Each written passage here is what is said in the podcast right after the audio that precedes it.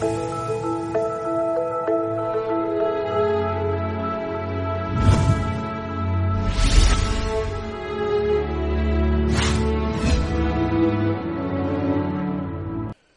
Hashem Naaseh V'Natzliach, Shiur Torah.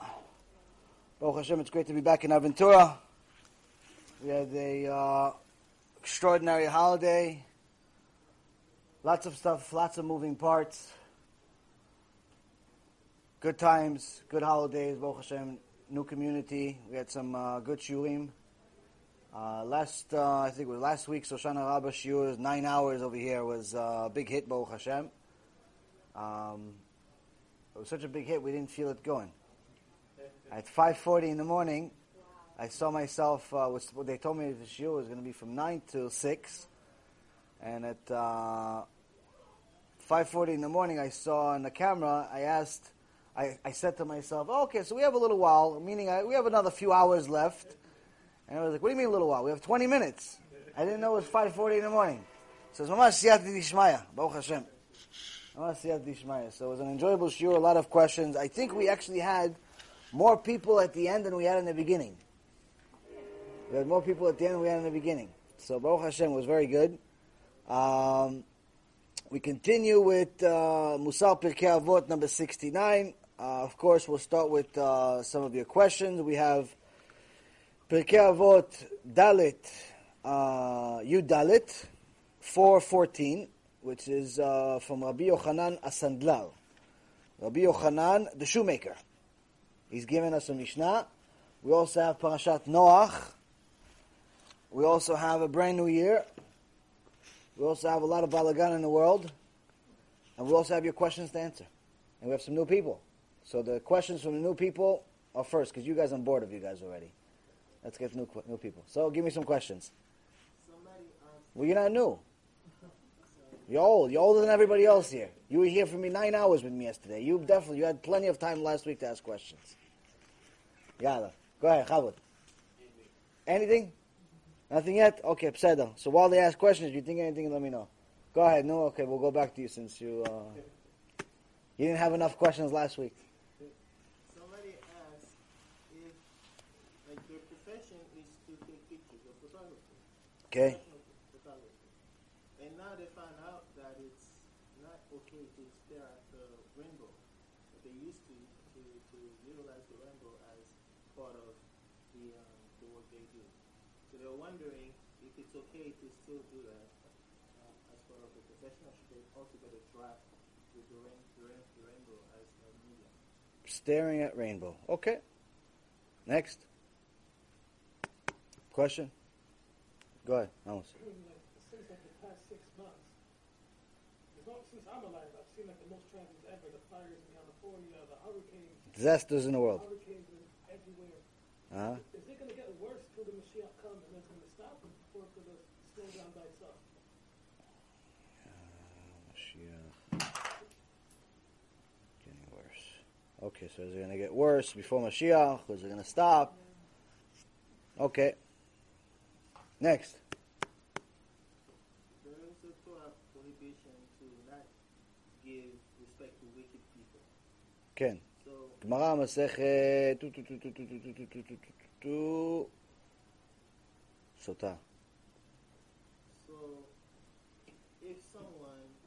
טו,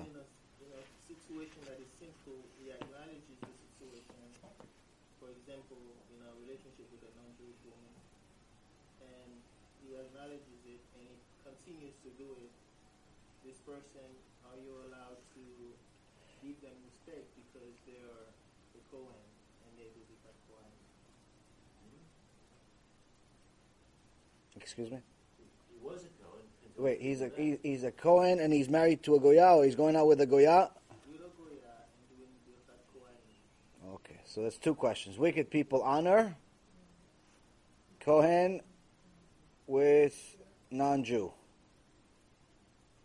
Non-Jew. Okay. So that actually answers your question. It will get worse before the Mashiach comes. Next question. Um, my question is, if only Chava sinned with the, with the AIDS, what would have happened if I never If only Chava sinned. Or if only Adam sinned. If she gave it to him and he, she didn't. and If only. Ishto kegufo. Well, the idea was the Satan wanted Ishto kegufo, yeah. If only Adam sinned, or or vice versa. Okay. Um, the third base one thing that says that all the Batei Knesset from here are going to move to Eretz Israel and Beth Hashem. But what would happen if what's going on in the Batei Knesset is modesty and people talking and are they going to, do they have any choice that their Hashem's going to take those too? I mean, they have no, you know, they're not doing things properly. Is that going to, We said Knesset. well, they say they're all going to, right, all the Batei All the Batei Knesset will go. Oh, you already answered my question. then. Thank you. All the Batei Knesset will go. All the answered Knesset. The clubs don't go. The pubs don't go. The the hangout places don't go. The Batei Knesset go. Batei Knesset go. Yes. Go, Chavod. Importance.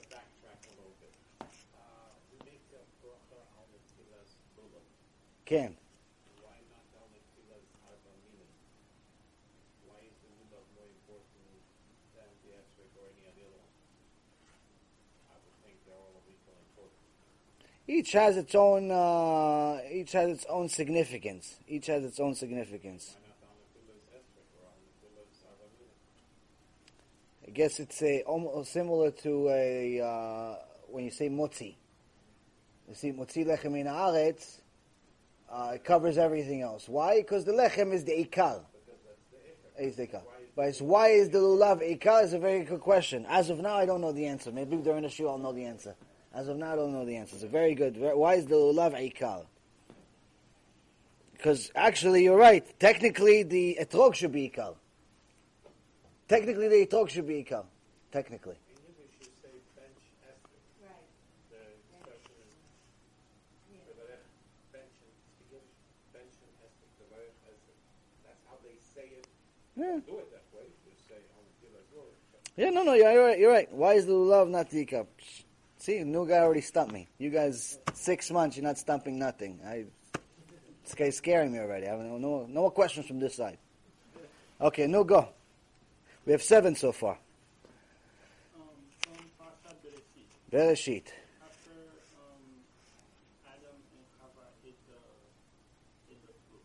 Ken. after if they went and ate the fruit of life, would they still have the Yesara knowing everything, or would they go back to a pure state and live in the garden without or the Fruit of life. Psst, it's a good question. It's a good question. Okay. How is this going to connect to Noach, Rabbi Yochanan Sandlar, the situation in the world? I have no idea, but God bless you guys. It's good. How? Noah? You know, Noach. Um, Zat Hashem, I have something relevant. Hashem's having mercy on me now. The Pasuk said everyone except for Noah and his family lived. But further in, they said uh, the descendant of all. Only Noach and his family lived. Not everyone except Noach and his family lived. Yeah, I mean Noah and. Noach and his family lived. Yes. Yes. So further in the, I remember what you doing, uh, the Shemot, the, the, in the book of that um, Nephilim. yeah, they said they were still living, and Og was the last of them. So how did he survive? And was it just another generation from after that? Good. He was still alive. Actually, he survived. He survived. He uh, on on top of the uh, on top of the ark, on the teva.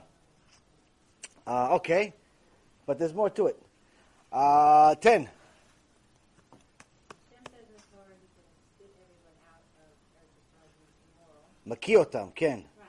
the No, you already did it. What do you mean? We were in the exile. More than half of Am Yisrael is on, In outside. Eretz Israel. He said, doesn't he say in Eretz Israel I'm going to spit out, vomit out the people that... We're here. We were the ones vomited. well, The Eretz Israel that we're talking about in the Torah is not the Eretz Israel that we Right. have now. The Seder Israel per se. It's not really. Well, yeah. I mean, if you Talk about land, yes, but in essence, yes. Yes and no. I'm not referring to land, I'm talking, I'm talking about dividing from the spirituality. Oh, no, no. It's a secular state. Yeah, no, it's a secular state. But vomiting us out of the land, the land being a holy land, it's still a holy land. Not a holy government, unfortunately, but a holy land. Uh, vomiting us out, unfortunately, already happened and continues to happen. Uh, okay, yeah, let's start with these. We got 10 questions. We got a photographer staring at rainbows. Uh, disasters in the world, are they going to settle down or get worse before Mashiach comes? Are we allowed to honor wicked people? Or to what extent uh, does that honor go uh, if the wicked person happens to be a Kohen? And who is wicked because he is married uh, to a non-Jew, and are we still supposed to honor him because he does Birkat Kohanim? Is he allowed to do Birkat Kohanim? If only Adam sinned, only Chava sinned, only Eve sinned, would the world be different? Uh, Bet Knesset, that's non-kosher, does that include in the prophecy of all the Bate Knessets their kedusha, their whether it be physical or in spiritual aspect of it. Uh, go to uh, Israel. I kind of answered that question already. Lulav being the ikar of the arba minim. Why uh, fruit of life? If they ate the fruit of life, if Adam and Chava ate the fruit of life with anything we different, uh, the Nephilim that died during uh, the flood, this week's parasha, how come they reappear later in the uh, Torah? Uh, they also reappear in the Torah when we go uh, when the Meraglim, the uh, the spies, go to the land of Israel and they say we saw giants, giants descendants of the Nephilim, and also we see the fight between Og Melech Bashan, Og the king of Bashan, and Moshe Rabbeinu. So how what happened? Where did they come from? Uh, we answered that briefly, which is that Og survived. Why did he survive is the question. Um, and uh, why was Moshe Rabbeinu scared of him? Moshe Rabbeinu was scared of him. How do we know Moshe Rabbeinu was scared of him? Hashem says, don't be afraid. No one says don't be afraid if you're not afraid. Right? So why was Moshe Rabbeinu scared of him? That's, that's the question I asked.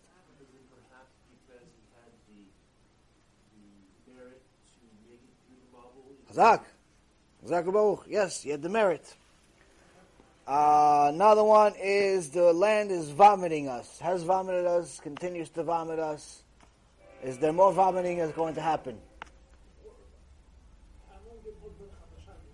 How long did Og Melech Habashan live? Very good question. Where's his birthday? Did they sing happy birthday in Tevat Noach? Happy birthday to you. Og, you're so big and cute. No? Anything? Og, birthday. Birthday party for Og. then. How long did he live? Og live a long time. Yalla. Okay, בסדר. בשם השם נעשה ונצליח. בעזרת השם, and only בעזרת השם, will we actually be able to answer any of your questions, let alone all of your questions, and actually somehow have the merit, your merit really, to connect it to some of the things we learned, Baruch Hashem, this week, in the Mishnah, Parasha, Parashat Noach. And uh, we start with a Mishnah that I've talked to you guys about before that connects a few things. Uh, in Gemara Bava Metzia, page 49, A. It uh, gives a big chidush about Parashat Noach.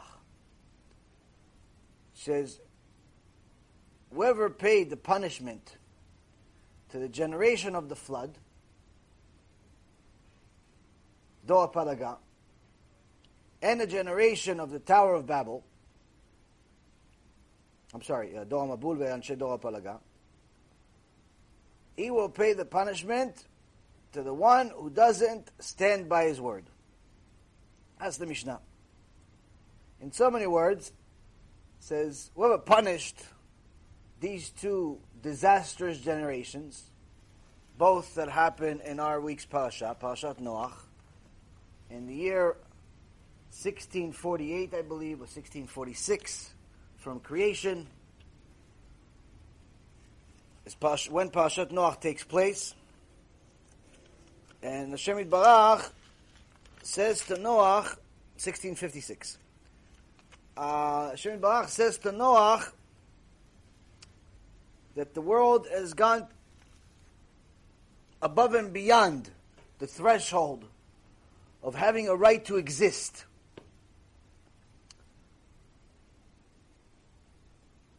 Hashem is known as El Rachum Vechanun.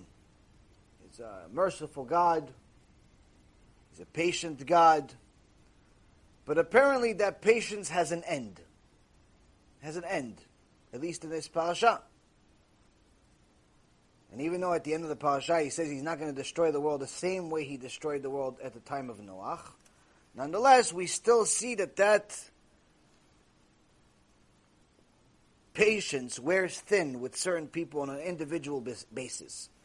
We see it every year. Unfortunately, is I don't know if you guys notice, but after Rosh Hashanah, a lot of people die. I'm not sure if it's because I'm getting older or if it's just a reality of the world we live in, but I've noticed that a lot of people died since Rosh Hashanah. And each year, I know more and more people that died right after Rosh Hashanah. A day after Rosh Hashanah, two days after Rosh Hashanah, a week after Rosh Hashanah, a month after. It's mamash like a plague of people that are dying. So the Midat Din goes to work right away. With some people at least. Parashat Noach, Hashem tells Noach to build himself, to build an ark. He actually doesn't say build an ark for yourself. He just says build an ark. The ark, he gives us the measurements of this ark. It's one and a half football fields. It's a huge, huge ark. One and a half football fields, and the height is approximately a half of a football field. It's huge. Mon- it's a monstrous ship. It's not like a little tiny fishing boat. It's huge. Bigger than Titanic. Huge, monstrous ship. But still, in reality, if you measure all the two animals, not even the seven pairs, but just two of every animal we have in the world, it's not enough. So obviously, there's a miracle that had to take place to fit whatever animals that exist in the world in this giant ship, but Hashem still wanted to make it look realistic, and therefore made Noach build this thing over the next hundred years. But still, nonetheless, we see that despite Noach building it, anytime somebody asked him, What are you doing in the middle of the city? He says, Listen, Hashem is going to destroy the world. No one wanted to listen. Kind of sounds like today. You come, you give shulim for free, tell people to do tshuva. Some people want to listen, some people don't want to listen. Some people want to keep Shabbat, but they say maybe after I get married I'll keep Shabbat. I spoke to somebody today. I told him, listen, you got to do tshuva. It's not so hard. It's not actually as hard as you think. Why is it not as hard as you think? Because initially, before you start doing tshuva, before you start keeping Shabbat, kosher, and all the different things, before you start keeping it, it seems like a monumental thing. It seems so far away from you. It seems like it's so hard. What am I going to do on Shabbat? How am I going to handle life without smoking a cigarette? How am I going to handle life without watching the TV? How am I going to handle life without being on Facebook? How am I going to handle life without being on my phone? Chas v'shalom. Start spinning on the floor. It's like, listen, is there like a fast I can do instead of keeping Shabbat? It's like anything, just don't let me keep Shabbat because it sounds so far away. You tell the guy, listen, what about kosher? You have to eat kosher. Oh, kosher. What am I going to eat? Is there any food that's kosher in the world? What do I have to eat? Like uh, uh, little plants, like uh, carobs, like Rabbi Shimon Bar Yochai? I have to grow a tree. I, is there burgers for kosher people? It seems so far away before you do it, but the reality is, is actually once you take the first step, you trust Hashem. I don't know how to keep Shabbat. Let me try. What do you gotta do? Food, you can't cook it. Okay, so how do you eat hot food? You're obligated to eat hot food on Shabbat. There's something called a plata, a hot plate. Buy a plata, $25, $30. One of the main things of, of Shabbat is Oneg Shabbat. Oneg Shabbat means you have to eat hot food and you have to eat meat. Unless it disgusts you, unless you're, you're unless you're not, you know, you don't like to, uh, you don't like meat, or it's, you know, bad for you, you have to eat meat. It's part of Oneg Shabbat. Eating hot food is part of Oneg Shabbat. Shabbat is not just sitting home sleeping all day. So, you start realizing, hey, it's not so bad. I can still eat food. As a matter of fact, the food on Shabbat tastes much better than the rest of the week. Same food, better taste. Why? There's an extra tavlin. There's an extra ingredient called Shabbat. You can't buy during the rest of the week. Only shows up by itself on Shabbat. And it's free. Don't sell them in supermarkets. Even Amazon. So you have, it's not so bad the food. And not watching TV for a day, Baruch Hashem. Not using my phone, Baruch Hashem. It's a vacation. All of a sudden, you don't feel like the need, like you have to go to some uh, faraway island. You already had a vacation here. You didn't answer the phone, it's already a vacation.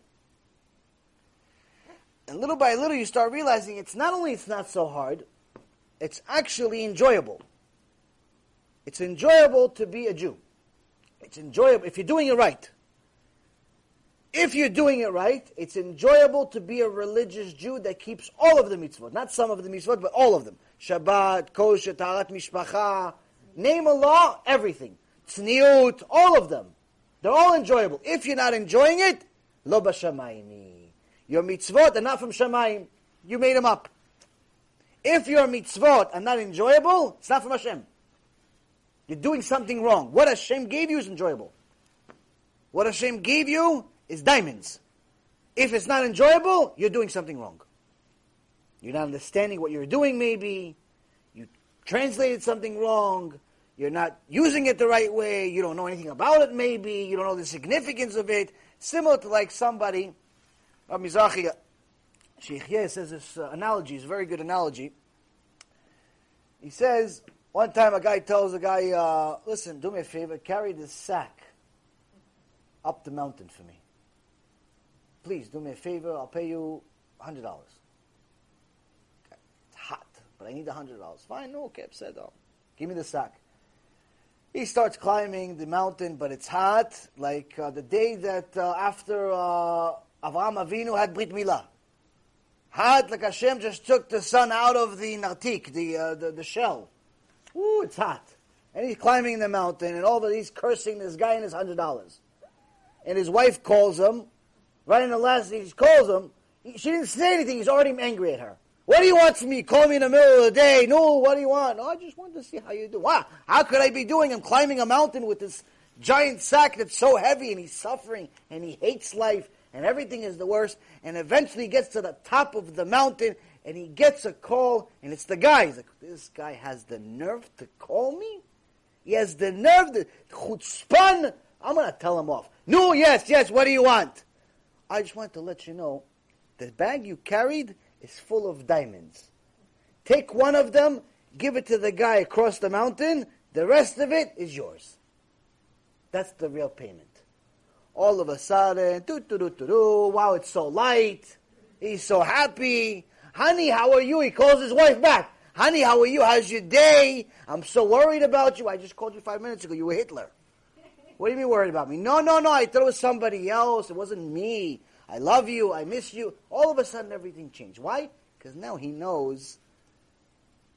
He knows the reward. He knows the mashmaut. He knows the significance of what he just did. So if you're not enjoying the mitzvot, it's because you don't understand the significance of what you're doing. So to finish the point, in the beginning, it looks far away, difficult, impossible. You start keeping it, you start realizing it's enjoyable, it's amazing, it's beautiful. Life is grand. You actually start enjoying a piece of Olam Haba in this world. So I tell people all the time. Today I spoke to somebody. I told them, listen, Got to start keeping Shabbat. I know it sounds hard. Got to keep, you know, late tefillin. It sounds hard. It's five minutes, really, for Hashem. Five, you have 24 hours.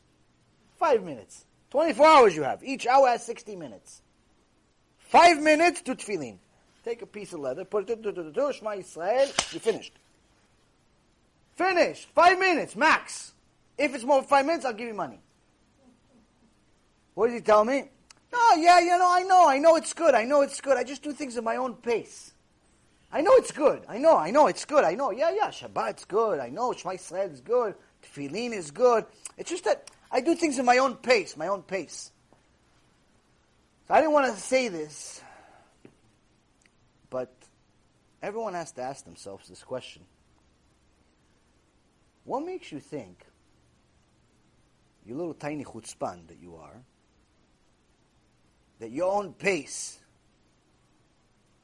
is in the same pace of Hashem? What makes you think that God's going to wait for you?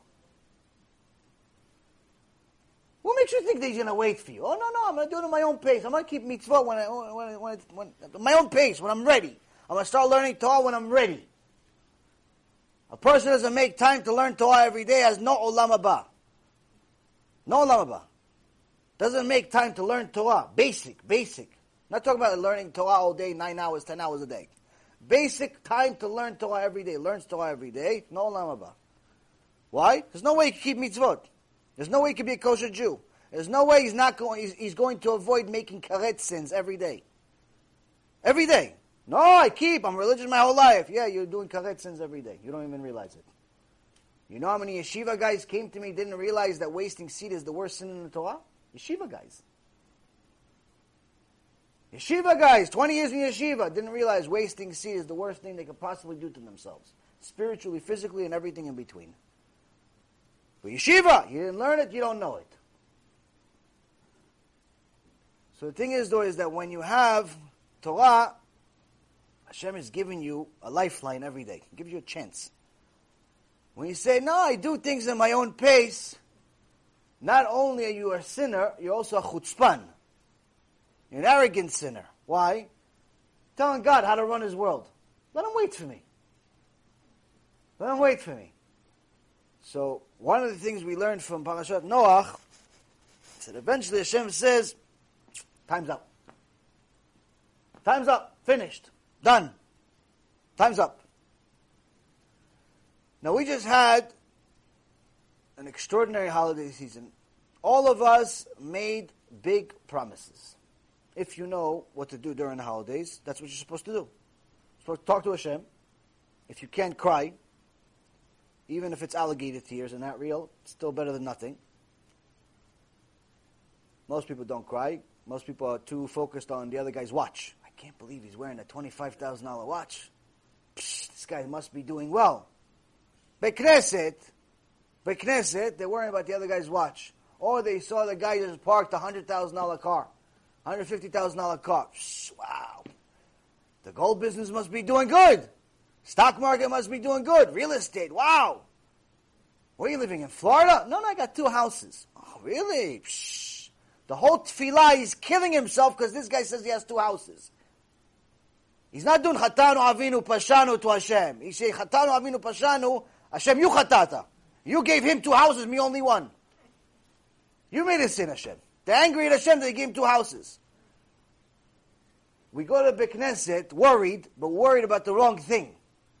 Worry about somebody else's watch, somebody else's car, somebody else's house, somebody else's wife, Hashem Yerachem. All types of horrible things. So to answer your question, at the end of times, one of the nevuot, one of the prophecies is that the Batei Knesset around the world, their Kedusha, whether it be in physical form or spiritual form, most likely spiritual, that sounds more realistic. But again, end of time doesn't have to be realistic supposed to go and have a stone of some kind in, uh, in you know, in, implanted in the Bet HaMikdash. Now, what about all of the Bate Knesset that are not so much Bate Knesset? More like a pub. People come and show and tell. The newest suit, the newest Armani uh, suit, the newest uh, uh, Fendi watch, the newest, I don't know, whatever, whatever styles there are in the world, that's what they, it's a show and tell. So like I said to you earlier, the Nevuah pertains to Bate not the pubs. Pubs don't go to Bet HaMikdash. Pubs go to a different place called Gehinom. Bate Knesset, however few there are in the world that are still kosher, yes, they will have big marriage Bezat Hashem. They're the ones that are actually going to bring the Mashiach Bezat Hashem. So, the Sfarim HaKdoshim tell us something scary. Conversation between Rabbi Eliezer Agadol, that's Rabbi Eliezer ben Horkinos, and his student Rabbi Akiva. Rabbi Akiva asks his teacher, and he says, Kvod Arav, when is the Mashiach going to come finally? Rabbi Eliezer Agadol says, when there's one minyan, when there's one Bet Knesset with one minyan, one minyan is ten people. One Bet Knesset, one minyan, where everybody agrees. One Bet Knesset, one minyan, everybody agrees. On what? Everything. On Torah. Halacha, minagim, everybody agrees. This is as scary as can be. And the reason why, if you understand, is that Baruch Hashem, today's world, it's, kind of, it's easy to be a Jew. As much as the world hates us, like always, that's all instilled by Hashem. It's technically easy to be a Jew today, very, very easy to be a Jew in comparison to what happened a few hundred years ago, even what happened 70 years ago. Even more so, 2,000 years ago. It's easy to be a Jew. There's a some communities in America, in Europe, all over the world where you literally have a Beit Knesset in every corner. Not one, every corner you have. The difficult part is not opening a Beit Knesset. The difficult part is getting a kosher minyan. You have people showing up to Beit Knesset. But unfortunately, not all of them can be counted for minyan. One of those people is a Kohen that's a Avarian. What's a Kohen that's a Avarian? A Kohen that's a Avarian is a Kohen that makes sins on a regular basis. Not a sin once in a while. If a Kohen, for example, or anybody, made a sin, I don't know, he ate non kosher meat today. And Yetzer Hara, he likes uh, McDonald's, non kosher McDonald's. And he made an Avirah, he ate McDonald's. Today, not every day. Today he made a, okay, he's still kosher. Made a sin, but he's still kosher. But if this Kohen shaves with a razor, on a regular basis, he's Avarian. Lama Avarian? Because he goes against Divrei Chazal on a regular basis. Why a regular basis? Because you shave on a regular basis. Even more so if he's married to a non-Jew. Once a Kohen is married to a non-Jew, then he's not only not allowed to say the Birkat Kohanim, you're actually not allowed to count him in minyan.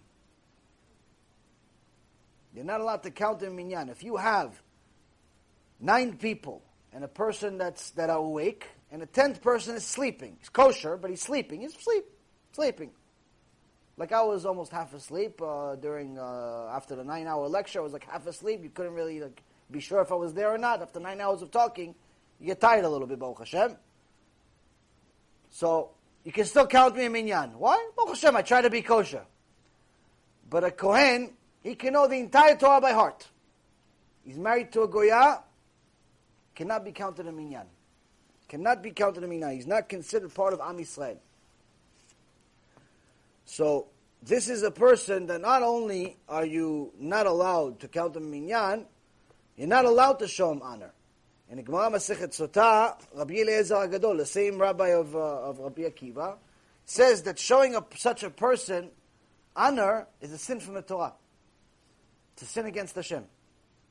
Not allowed to show a person like that, uh, a wicked person like that, that sins regularly, uh, any honor whatsoever, any kavod whatsoever. It doesn't mean you start beating him up in the middle of the street. It doesn't mean you start cursing him out or anything.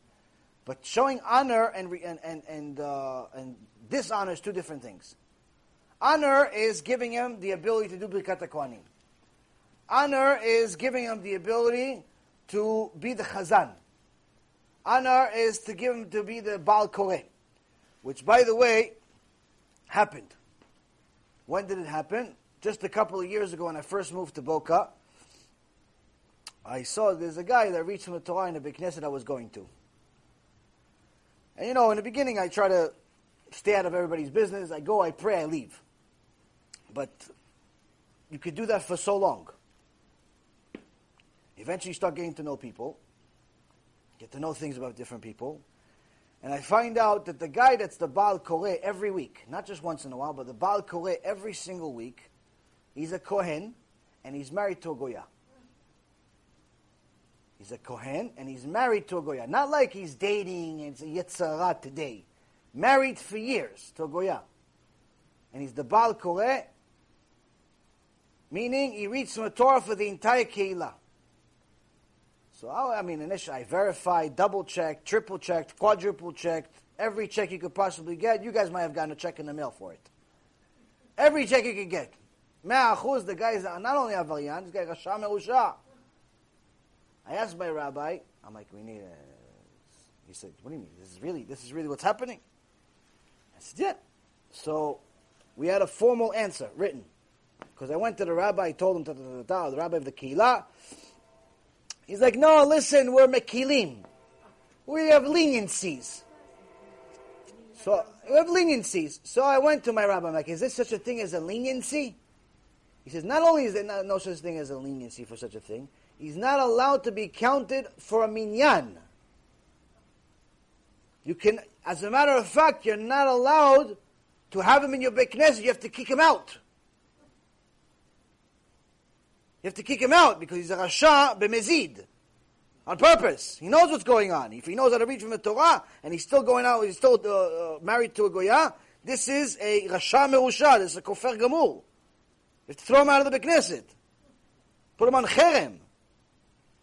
So we have this uh, response, maybe four or five page response, that uh, my Rav put with I don't think any less than 50 different sources. We sent to the rabbi of the Keilah. This is mamash over a four month period. I'm begging the rabbi of the Keilah to get this guy to stop reading at the very least. Okay, whatever. You want to include him in your minyan? Good luck to you. What can I tell you? I'm not telling you to kick the guy out. But get him to stop reading from the uh, Torah. Why? Because now, every time, now that I know, I have to leave the Bekneset. Every time he goes to Birkat Kohanim, I have to leave the Bekneset. You know how annoying that is? I'm praying, I'm praying, I'm praying. This guy goes Birkat Kohanim. Okay, bye guys. What do you mean? We're just in the middle of, the middle of Chazarat Hashatz. We are, we're finishing Amidah. No, I gotta go. I gotta leave. I have to leave the Bekneset. I cannot be inside the Bekneset. This guy's on, on the Bima. I cannot, I have to leave the Bekneset. As soon as the Ipo's over there, they give him honor, I have to leave the Bekneset. No, I finished already Amidah. This is Chazat Hashatz. The Birkat Kohanim is already Chazat Hashatz. It's the it's the uh, it's the review of the uh, of the Amidah. It's the review of the Amidah. How many So- years was he doing it? Years he's there. I was there for only a few months at that point. I was there for I don't know, maybe six months, eight months, or whatever. Let him go. Let him go. They are the ones that put him up there. By saying leniency, they think they're making a new Torah, they're making a new Torah. He could have money, kikoach, don't make a difference. Whatever it was. No, he, wouldn't, he didn't have that much money. He didn't have that much money. It's just that. Anyway, long story short, we have a answer. We call the answer Chazan Avarian. And Baruch Hashem, this answer was published uh, on our new website, which I'm very happy, Baruch Hashem, to announce is launched as of now. Anyone that goes to Be'ezratHashem.org, we have Baruch Hashem, our new website, and the new website has some articles. One of the articles is uh, by Rabbi Ephraim, is the answer to this specific issue. An answer that he's responding to these rabbis, to a Dayan, to a rabbi, to this so-called big people. Explain to them how you're not allowed, not only not to have him as a chazan, not to have him in the Bekneset B'chlal. Baruch Hashem, eventually they took him out. But at that point I realized there's something not wrong with the guy. There's something wrong with the rabbi. Because the rabbi knew the whole time. It's not that he didn't, it's not I didn't bring him a chidush. It's just that the Rasha has a friend that's a Merusha. They're together. It's like Haman and are roommates. So, but you just assume no one's ever going to know, no one's going to care, no one's no one said anything. Everybody else knew. No one said anything. There, people are there for years already. They're dealing with this. They like the way he sounds. They like his voice, the way he reads from the Torah. And Gemara Masechet Ta'anit, Masechet Ta'anit, page 16, says, if a Keilah picks a Chazan based on his voice, but he's a Rasha, meaning he's not a uh, Chazan Agun, instead of bringing blessing to the Keilah, he brings everyone curses. The whole Keilah is cursed because of him. And there's no one, it specifically says in the Gemara, there's no one in the world that Hashem hates more than this Chazan. So now, this answered a few of your questions, Baruch Hashem. Now, so you have a, yeah.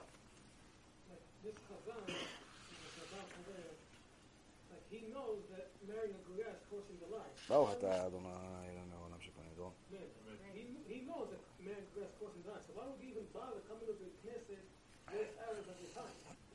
It's, it's a headache for the Knesset if you really look at it that way. But if he's like this, he knows he's on a shop. Why would he even waste his So we'll answer the question. Hashem. So now we have a lot of promises that we made. Yom Kippur, Rosh Hashanah, Hashem give me parnasah, Hashem give me refuah shlema, Hashem give me zivug, Hashem give me this, Hashem, Hashem, Hashem, Hashem, give me everything. Okay, beseder. Yom Kippur, we repeated, we doubled down. Whatever we asked for on Rosh Hashanah, we said, you know what, if I'm already asking, let me ask for a little more. If that wasn't enough, Hashem, look, it's really hard to be in a sukkah. It's really hard to be in sukkah, Hashem, it's so hot. So, okay, you know what, if I'm going to do this with the, what, Hoshana, Hoshana, and all the lulav, okay, give me some more. We ask for more stuff. We keep asking for Hashem for stuff. We give, give, give, give, give, give. Hoshana Rabbah, nine hours over here, we're asking for more stuff. Said No problem. Hashem has no problem. He wants to give it to you. No problem. But he asks you, can I have something a little? Can I have a little bit something back? A little bit. What is it like? Somebody went to the bank. He says, I want to borrow $10 million. $10 million. Bank says, listen, we're not going to lend you the money $10 million, but there's a guy, the rich guy, he does private lending to people like you. You go to him, he goes to the guy. Yes, I'm looking for $10 million.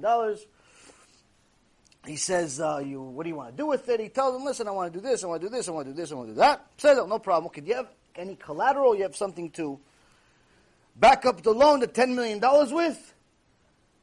The guy's a batlan, doesn't do anything in his life. He has nothing to back it up. He has a uh, fifteen dollar watch, Casio watch. He just bought from Amazon on discount for five dollars. That's all he has. He doesn't have anything. Nothing he has.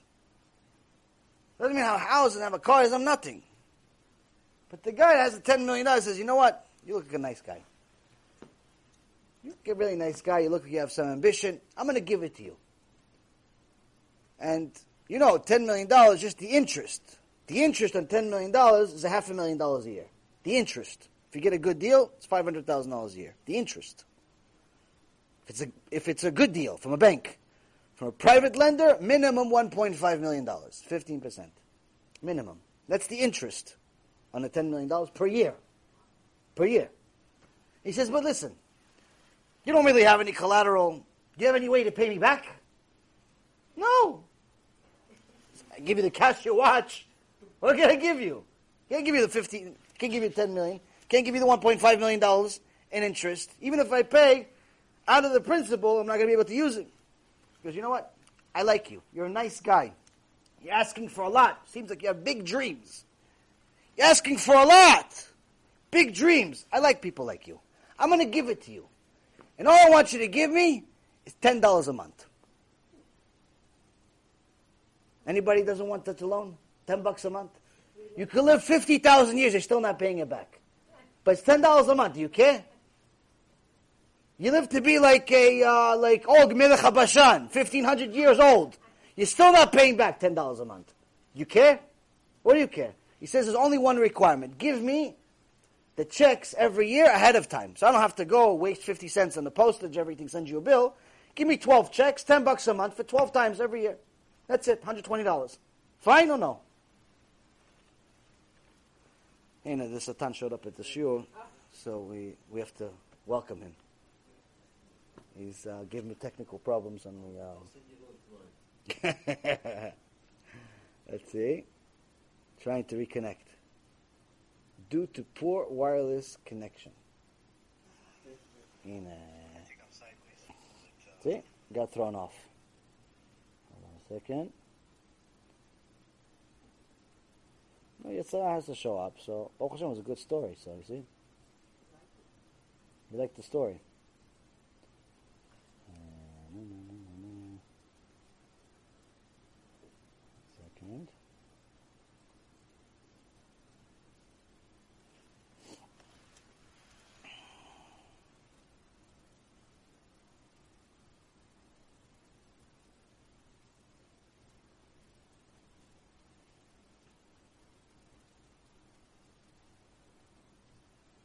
Two.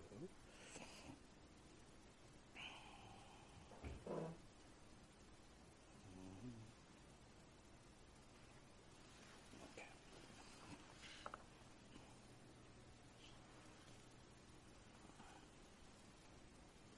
Rotate the phone. I sideways, but uh, it's live. Yeah. See? Yeah. No. See what does? He ruined my uh, train of thought. So I have to rely on Hashem because if it was up to me, I'd ruin this, the whole lecture already. Uh, I think I'm sideways online, but um, what can we do? Let's see. Let's try this maybe.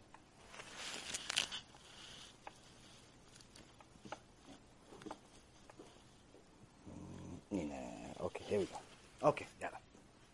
Good, thank you. Okay, so the guy, like Shu, says, You want $10 million, Mr. Ambitious? No problem. Interest on 10 million is 1.5 million. You don't have that. You don't have money for the interest. You don't have money to pay back the loan. You don't have money to be used for collateral for the loan. But I'll give it to you anyway. Just give me 10 post-dated checks for 10 bucks a month. 12. 12 uh, post-dated checks for 10 bucks a month. Who's not going to take the loan? I'll tell him how many can I get. Can I get two? So he gives you the loan. First check after a month, he deposits in the bank, bounces. Maybe it's a mistake. Second check, second month, bounces. Don't go through. Is that not evil? Is that not wicked? Is that not thoughtful and selfish? The guy just gave you $10 million and all he asked for is 10 bucks a month and you give him $10 that's fake. Even though it's not going to pay the loan ever, it's still, you are not even giving him that. Isn't that evil? Is that guy not a Rasha? Unfortunately, we have, uh, we have a possibility, chas v'shalom, possibility, to be just like that guy. How is it like? We went to Hashem, we said, Chatanu avinu pashanu, we made all these sins, we messed up, we did this, we did this, we did this, but we want to be in the book of the tzaddikim. But we want to be in a book with Noach. Noach, Ish Tamim. Ish Tamim. We want to be in the book of Tamimim. We want to be with Noach. You saved the whole world for Noach. I want to be in his book. Greatest person that lived in the generation. I want to be in the same book. I want Parnasah. Not just bonus. I don't want to just get by Hashem. $30,000 a year like some uh, miskin teacher. I want Hashem. $30,000 watch. Brand new car every six months. I want the biggest house on the block. I want everyone to know who I am. I want honor. I want this. I want respect. Hashem, you know what I want. Do I have to say?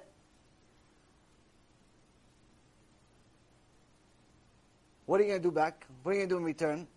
You during uh, Yom Kippur, Rosh Hashanah, Shemini Atzeret, something. What are you going to do in return? Hashem, I'm going to go to late tefillin every day. Tefillin, something I'm obligated to do anyway. Hashem, I'm going to keep Shabbat. I'm not going to sleep the whole Shabbat. I'll study for 15 minutes. I'll sleep for most of the Shabbat. Hashem, I'm going to be nice to my wife. And what happens? We give him, he says, Hashem says, you know what? Fine, I'll give it to you. You want parnasa, you want this, you want that, I'll give it to you. What are you going to give me back? Something you already obligated to give me anyway? Fine, I'll do it. No problem, deal. You're going to come to Beknesset, do tefillin? Yes, yes, yes, I'll come to tefillin. First week, you miss Beknesset. First week, you're not even, you're not like the guy in the story that waited a whole month before the check bounced. First week, you missed Beknesset. First week, you didn't do tefillin one day. First week, you yelled at your wife. First week you messed up on the minimal promise you made to Hashem for all the grand things that you asked for. First week. Funny story, but it's real. That's us. So now, Hashem says at some point, the patience runs out. Not because Hashem, chas v'shalom, lacks patience or is, in is controlled by patience or has such a thing or nature as patience, but at some point he has to deliver his promise in the Torah, which is to be a righteous judge. At some point, everyone has to pay the bill. The generation of Noach became a corrupt people.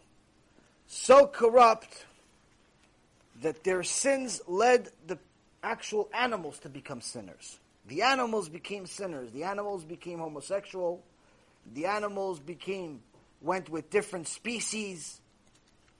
The animals became sinners. What's, yeah. I just wanted to, I, I actually read an article about two years ago, regular scientific long-doing article that said that they observed certain birds or certain species exhibiting homosexual behavior, and that had never been observed in earlier generations. So that, that has actually been proven Yes, yes. It's uh, actually in, uh, there's a study that was done in San Francisco. They say in San Francisco is the highest level of animal homosexuality in the world. Animal homosexuality. And they're talking about actual animals. They're not talking about people that act like animals. The problem is that the people also act like animals, and they also are a very high level of homosexuality there. So this actually came true before, it's coming true again. And Hashem says that this is a corrupt world. The world became completely corrupt, full of corruption. Meaning things went against their nature, things went against their creator. Nothing made sense anymore. And they lost their right to live. And this is only 1600 years after creation. This is only about 700 years after Adam Arishon, the person that spoke and was created by God directly, was alive on earth. And most of these people that sinned knew Adam Arishon. They weren't ignorant fools that uh, didn't know that God exists. They weren't idol worshippers that uh, bought a statue in uh, Chinatown for $15 and started praying to it. They knew the truth. They knew. But they still went against it.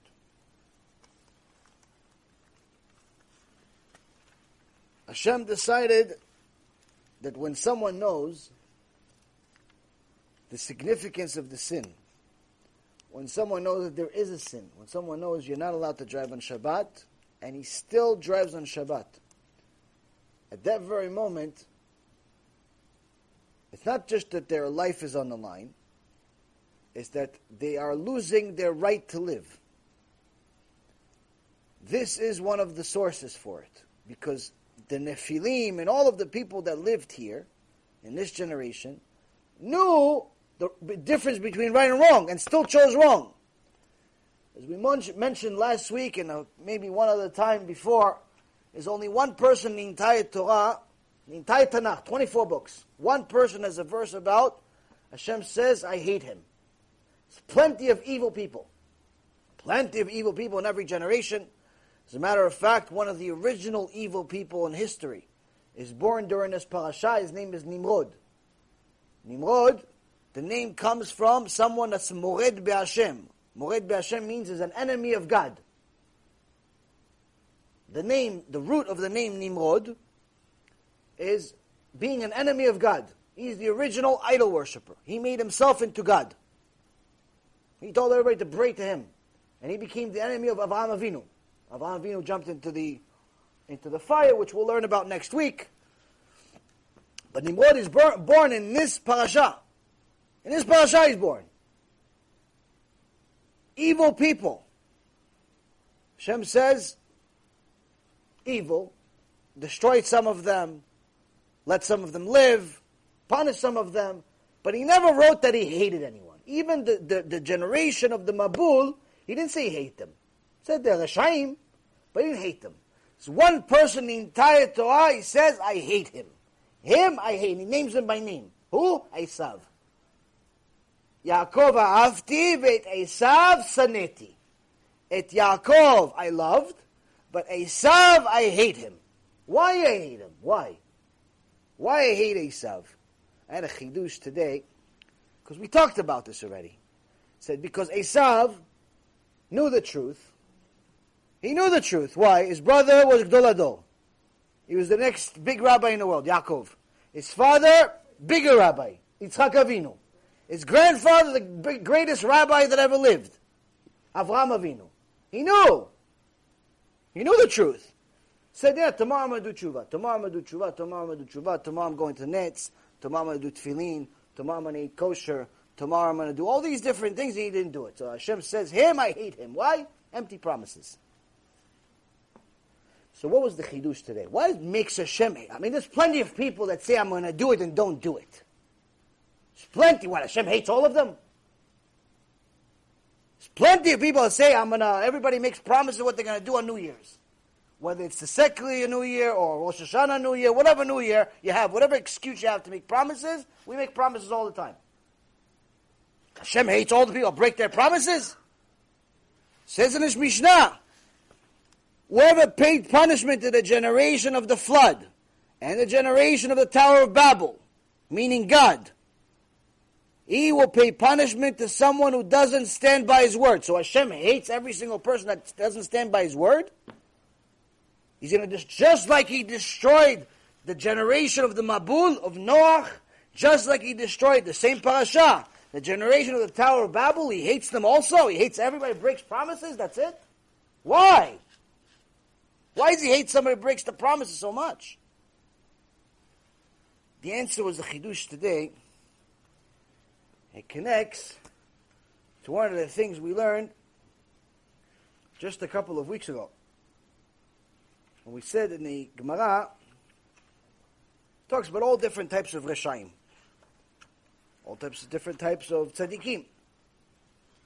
And the beauty of it is the more you learn about it, the more you realize how relevant it is to today. How relevant it is to yesterday. How relevant it is to every day. It doesn't change. Nothing changed. Nothing new under the sun, just like Hashem says, uh, uh, Shlomo Melech says in the book of uh, Ecclesiastes, Kohelet, he says, nothing new under the sun. He mentions the sun, everything being under the sun many, many times throughout the book of Kohelet. He says, nothing new under the sun. Nothing changed. His generation, previous generation, generation of Noah, generation of Adam, generation of Moshe Rabbeinu, generation, any generation, nothing new, nothing changed. Everything's the same. Just like Hashem hated the people of generation of Noah. Just like he hated the people of the generation of the Tower of Babel, just 300 years later. Just like he hated Esav, another couple hundred years later. Just like all the other Rishayim, he hated them. Why? Why does he hate all of them?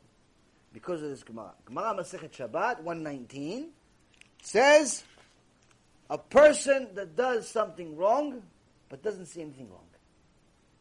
Hashem hates him. Why? He sees wrong in everyone else except himself. Everyone else is wrong. Oh, he's a Rasha, he does this. He's a Rasha, he does this. He's a Rasha, does this. You tell him, yeah, but uh, you know, by the way, you're not allowed to uh, do, do, do, do. Hey, hey, hey! I'm okay. I'm okay. I'm okay. I'm okay. You know what I do? You know what I do? You know what I do? You know how much, know how much money I donate? You know how much I study Torah? You know, You worry about yourself. What do you mean? You just told me I, I, I am worried about myself, but I'm just letting you know that, hey, don't let me know nothing. I know, I'm okay. Et Esav. Him, I hate him. Why? He sees nothing wrong with what he's doing. He's making constant promises, breaks them, and doesn't think there's anything wrong with it. Honey, honey, I'll be there in 20 minutes. Shows up three hours later. Killed her day. Killed his day. Okay, you ready? What do you mean ready? You said I'm going to be in 20 minutes. You showed up three hours later. You killed my life. You killed my day. What do you mean, are you ready? Oh, what's the big deal? Why are you so uptight? What do you mean? You made a promise. You had a word. The check bounced. The check bounced. You sent me a check. It bounced. It was for ten dollars. It was for ten dollars. I lent you 10 million. The check bounced. You will have no word. You, I hate. Why? Because not only did you do something wrong, you don't see anything wrong with it. You're never going to do tshuva. As long as you don't see anything wrong with it, you're never going to do tshuva. You, in essence, are signing up to be in the team of, I am going to be an enemy of Hashem forever. There's no hope for you. Brother was Gadol HaDor. Father was Gadol HaDor. Grandfather, eh, he couldn't get better family, better pedigree. Still Hashem. There's no hope for somebody like that. There's no hope. Why? Because he doesn't see anything wrong. He makes a promise to go to Beknes tomorrow, doesn't show up. Yeah, okay, I'll show up the next day. Hashem will wait for me. I do things in my own pace. I do things in my own pace. Take it easy. You worry about you. You worry about you. Don't worry about me. Yeah, the problem is you are affecting me. Why? Kol Israel Aravim zelazeh. You sin, I get punished too. One more day the Mashiach is not here.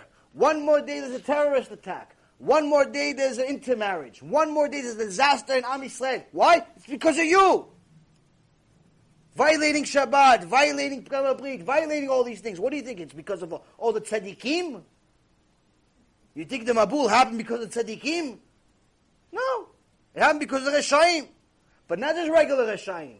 Reshaim that didn't want to do tshuva. That's the problem. That's the problem. Go ahead. I heard that himself, he killed Nimrod, he got into a fight, Mm-hmm.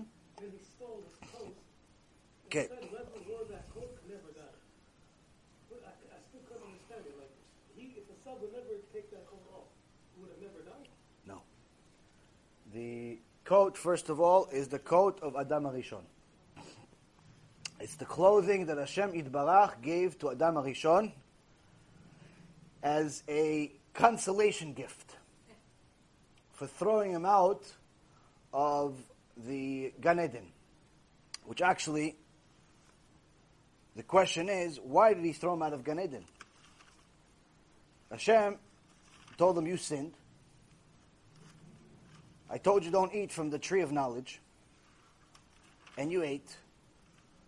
And then he says to the angels, we have to throw him out before he eats from the tree of life. But he didn't say don't eat from the tree of life. He never said it. If you look at the psukim, if you read, uh, if you read last week's parasha, which uh, is difficult because you have the Chag, you have uh, the last parasha, Zot Bracha, then you have Bereshit. A lot of people miss the big points of Parashat Bereshit. There's huge, huge chidushim Parashat Bereshit. Chazal, by the way, so you know, Chazal used to read Parashat Bereshit all year round. Why? There's so many chidushim Parashat Bereshit, they read it all year. You know, in the old generations, they used to finish the book, the five books of Moses, not every year like we do. They used to finish it every three years. Every three years. But Chazal, the, the ones that were melamdim, the ones that would teach, would actually go over Bereshit all year. Other the parashat also, but Bereshit specifically all year. So many chidushim Bereshit. So, first we see that Hashem says to Adam HaRishon, don't eat from the tree of knowledge. Eat from the tree of knowledge. Regardless of what the reason is, the wife's fault, the snake's fault, the tree's fault, whoever's fault it is. Check was sent, ten dollars, didn't clear. Doesn't make a difference who wrote the check. It didn't clear. It says, okay, you violated, I'm throwing you out. Why? So you don't eat from the tree of life. But you didn't say don't eat from the tree of life. If you said if you said don't eat from the tree of life, you should have said it in the beginning. So what happened? So chidush is this. If you notice in the beginning of the parasha, it talks about how Hashem Barach made these trees. And it says in, pas- in chapter 2, verse 9. It says, ויצמח אדוני אלוהים מן האדמה כל עץ נחמד למראה וטוב למאכל ועץ החיים בתוך אגן ועץ הדעת טוב ורע. So it says a very interesting verse. And Hashem caused to sprout from the ground every tree. so he created all the trees. Every tree that was pleasing to the sight and good for food. Originally, the trees, by the way, were supposed to be food themselves. Etz pli was supposed to be a pli. So this you actually see in the um, uh, chapter 1, verse 11. Etz pli ose pli. A tree that uh, uh, makes seed, but is itself, uh, a tree that makes fruit, but is himself a fruit. The tree itself was supposed to be a fruit. Instead of a tree that you make houses out of, you were supposed to be able to eat the tree. That was Gan Eden. So here it says, later on, it says that Hashem made all these trees that were nice to look at. And then it says, and also the tree of life was in the midst of the garden, meaning in the middle of the garden, betocha garden. And the tree of knowledge, good and bad. It doesn't say where the tree of knowledge was. It just says that the tree of life was in the middle of the garden, somewhere in the garden, but the tree of knowledge doesn't say where it was. Now we know that Adam and Chava knew where the tree of knowledge was. How do we know? They ate from it. It doesn't matter if it says where it is. What's the interesting part here? Is that it actually says where the tree of life is. It's in the middle of the, of the garden. So if Adam HaRishon was so smart, was the perfect human being, so perfect, so big, so beautiful, so I mean, it says that everything else looks like a monkey next to Sarah Imenu. The most beautiful person on earth looks like a monkey next to Sarah Imenu. And Sarah Imenu looks like a monkey next to Chava, next to Eve. And Eve looked like a monkey next to Adam Rishon. Something extraordinary. So big, so beautiful. The Malachim, the angels, wanted to bow to him. They thought he was God in human form. And that's when Hashem put him to sleep. To show him that he's not God because Hashem doesn't go to sleep. That's in Tehillim you read in prayer. So, Hashem doesn't go to sleep. Doesn't take breaks. No vacation. No Tahiti. So now, if Adam HaRishon was so smart, why didn't he just go and do exactly what you said? Go to the tree of life, guarantee the lot will win, you're going to live forever, so then you could eat the tree of knowledge until whenever you want. He can't kill you. You ate from the tree of life. Can't violate his own law. What's the chidush? Huh?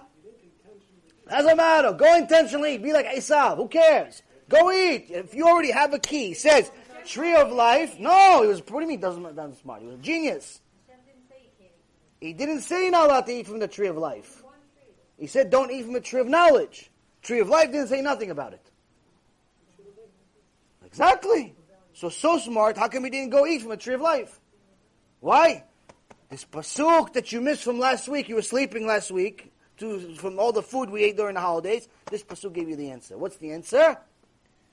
Etz chaim betoch hagan. The Etz chaim, the tree of life, is inside the garden. Where inside the garden? We don't know. How can we find out? It's a big garden. How can we find out? You have to eat from the tree of life, tree of uh, knowledge. Why did he eat from the tree of knowledge? Why? So I can find out where the tree of life is, because I'm allowed to eat the tree of life. Why? Because I want to honor and sanctify Hashem's name forever. So in order for me to live forever, I have to eat from the tree of, of knowledge. Why? To find out where the tree of life is so I can live forever. So he used his own higayon. The problem with Adam Rishon is that he used his own logic. As genius as his plan was, is wrong. Yes. Because the, the Abishai told them right away, I forgot to tell them right away that on the day that you eat from the tree of Rashi, you're going to die. So, Right, but what day? He didn't die after a day. He lived 930 years. He didn't die the same day. Lived 930 years. yeah, but, but uh, i- i- if, if you already know that you're going to die, so you, would, you should have known. Logic. Hey, yet, that's the thing. So here's the thing. So Hashem, it says also in Tehillim, Hashem, a, a year, a year for you is like a thousand years for us. A year for you is like a thousand years for us.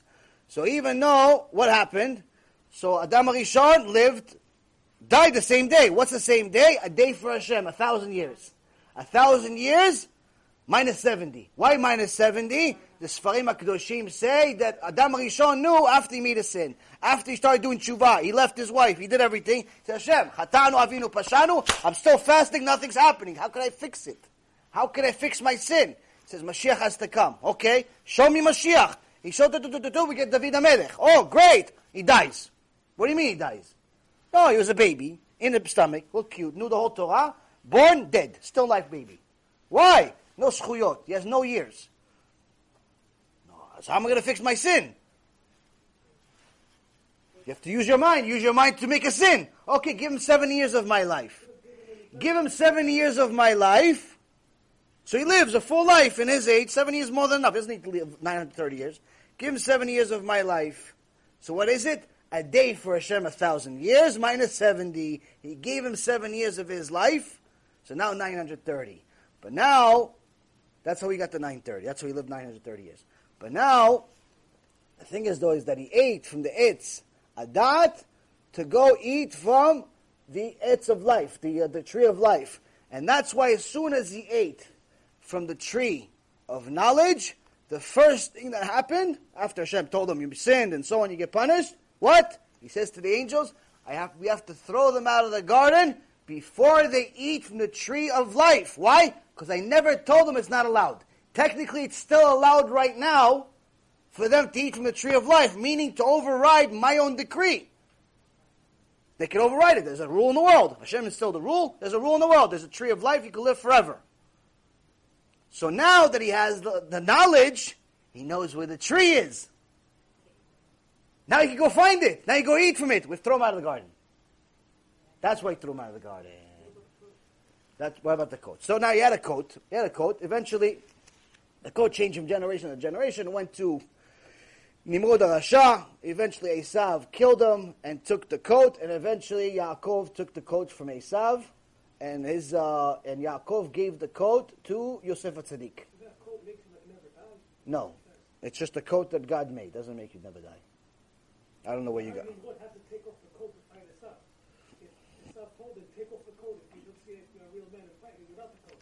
Because even if he had that coat on, he would never be there. I'm not familiar with that midrash, but uh, I'm not familiar with that midrash. But I know that uh, the coat is definitely uh, doesn't make sense with the rest of what the Torah says, because if the coat would have given him an eternal life, then Adam HaRishon didn't have to worry about the tree of life. Why take it off? He has it. If he, if he had it long enough to give it to Nimrod, or to get stolen by Nimrod, that means he had it. Why did he make him take it off? Could be for a different reason, not to ruin it. Uh, again, I'd say maybe power, but I don't think it's about eternal life. Whatever. There's many midrashim. I haven't read all of them. Baruch Hashem. Hashem. Hopefully, I'll get to that. I haven't gotten to that yet. So now, if Adam Rishon sinned, but Chava didn't sin, what would happen? Ishto gufo. Rabbi Yonatan Eibeshit says the biggest sinat chinam that he still saw in his generation is when one Jew sees another Jew sin and do nothing. That's sinat chinam. Worry about Ashkenazi, Sephardi, Yemenite, Litvish, this minhag, that minhag, that's not sinat chinam. Worrying about this one or that one, that's not sinat chinam. What's, what's true sinat chinam? True sinat chinam is seeing our brothers and sisters sin and doing nothing about it. Now we made plenty of promises to Hashem Yitbarach. Plenty of promises during the holidays. And Hashem says, if you're going to make those promises, you're going to give me those 12 checks for $10, and they bounce, you risk becoming hated. You risk being like Esav. Why? Because Esav also made many promises. Esav also made promises. Now, for all of those that don't understand yet, let's go into this Mishnah and understand a little further. Zad Hashem will connect to the Mishnah. So Rabbi Yochanan HaSandlar Omer, this is Dalet Yudalet, 414. Rabbi יוחנן הסנדלר Omer, כל כנסייה שהיא לשם שמיים סופה להתקיים ושאינה לשם שמיים אין סופה להתקיים. Rabbi יוחנן הסנדלר, Rabbi יוחנן the shoemaker, said every assembly that is dedicated for the sake of heaven will have an enduring effect. But one that is not for the sake of heaven will not have an enduring effect. So the first thing, like we do in all the other Mishnayot that we read, as the way of our teachers are, before we read the Mishnah, we have to see who's talking. Why should we listen to him? So Rabbi Yochanan HaSandlar is an unusual name. Rabbi Yochanan, the shoemaker. Why isn't it just Rabbi Yochanan? Why isn't it just Yochanan the shoemaker? So here, we learn a lot from this name. There's several times in the Gemara and the Mishnayot that you see that the sage is called Rabbi so and so, and then they name his profession. Because first of all, that's how he made his living. He made his living by being a sandlar, by being a shoemaker. But why the significance? What so? What? Why do they have to mention it? Why do I have to mention that he was a shoemaker, or anything else that they do in the? In the uh, it's to remind us, to give us musal, just even before you start the Mishnah, already learned you have no excuse. Why? First he was a rabbi. Then he went into the business world. So you see, even from his name, he's not called Yochanan HaSandlar, the rabbi, or the Sandlar Yochanan, the rabbi. First says Rabbi. First is rabbi. First you need to make sure you connect to Torah, learn Torah, learn the basics. Yeah, he's one of the uh, students of Rabbi Akiva. One of the students of Rabbi Akiva, and it says that first you learn Torah, first you understand the foundation of all your dealings, foundation of everything that you do has to be based on Torah. Then, whatever your business is, you want to be oil, stocks, jewelry, shoes, whatever you're going to do. First Torah, then your profession. So anyone that says, no, no, listen, Kvod I can't really learn, I got to work, I got a business, I got a building, I got buildings, I got this to do, I got this to do, I got that to do. Nonsense. You know, one of the most important lessons that Rabbi Israel Misalant, the Baal Musar, the uh, one of the uh, Baal Musar movement, just a couple hundred years ago, one of the most important lessons that he learned that influenced him for his whole life was actually learned from a sandlar, was learned from a shoemaker. One day, it's the middle of the night, 1.30 in the morning, he's coming back, he's on the way back to the house after giving all the lectures, 26 years of his life, his last 26 years, he went from town to town to do kiruv. He could have stayed in his yeshiva, in his bet musar, Gadol HaDor, had Ruach HaKodesh, could write books, give speeches, get honor, get money. What else do you need? What did he do? He went from town to town, help people do tshuva. Why? He says, how could I live one minute when my father in heaven is crying? Because his children are going against him. They're making themselves enemies every day. Without even knowing they're enemies of God, they're making themselves enemies of God. How could I live? So he went from town to town. One day he's coming back. He sees there's a light in one of the houses in this town on, still at 1.30 in the morning. Oh wow, it's probably the rabbi of the city lives here. Probably Talmid Chacham. Let me go in. If it's if the light's on, It's not like today you leave your lights on regardless. Like my house is like Broadway. My house lights on 24 hours a day. You never know from home, not home, it's always on. It's always Shabbat. So, not then. Back then, you had a candle. Candle runs out, it's finished. If the light's on, that means you're up. You don't just waste candles. Everybody's poor back then. A poor person today is rich back then. So he sees the light on, and he goes in, and he sees a shoemaker working on shoes at 1.30 in the morning. He goes, hey, don't you have a family? You have stuff to do. What are you doing? Go home. He goes, no, I have one candle, and as long as the light's still on, there's still time to fix. So Rabbi Yisrael Misalant took this to heart. He says the light, he was learning Musar from everything. The light in the Torah is our soul. And he tells himself, and he runs to all of his students, and he tells them, I learned the most important Musar in my life from the shoemaker. As long as the light is still on, as long as you're still alive, there's still time to fix. There's still time to do tshuva. There's still something that you need to work on. If you were perfect like you think you are, you wouldn't be in this world. If you were half as good as you think you are, half as good, you wouldn't be in this world. Hashem will take you. Gan Eden, Moshe Rabbeinu, Rabbi Akiva, Rabbi Eliezer ben Hokenos. You're so good. What are you doing here? The angels are jealous of you. They're like, hey, this guy's better than us. He has no Yetzer Hara. He killed it already. He killed the Yetzer Hara. Yetzirah cries when he sees him. It's like, ah, look, this is my love. I miss him. This guy thinks he's so good, Yitzhak doesn't even go to his house anymore. If you are half as good as you think you are. Rabbi Yisrael says, if the light's still on, that means you still have a lot of work to do. Still have to work on your midot. Still have to work on your traits, your character traits, your anger, your stinginess, your uh, whatever, whatever bad midot you have, whatever tikkun you have. Different people have different tikkunim. Some people, unfortunately, have a tikkun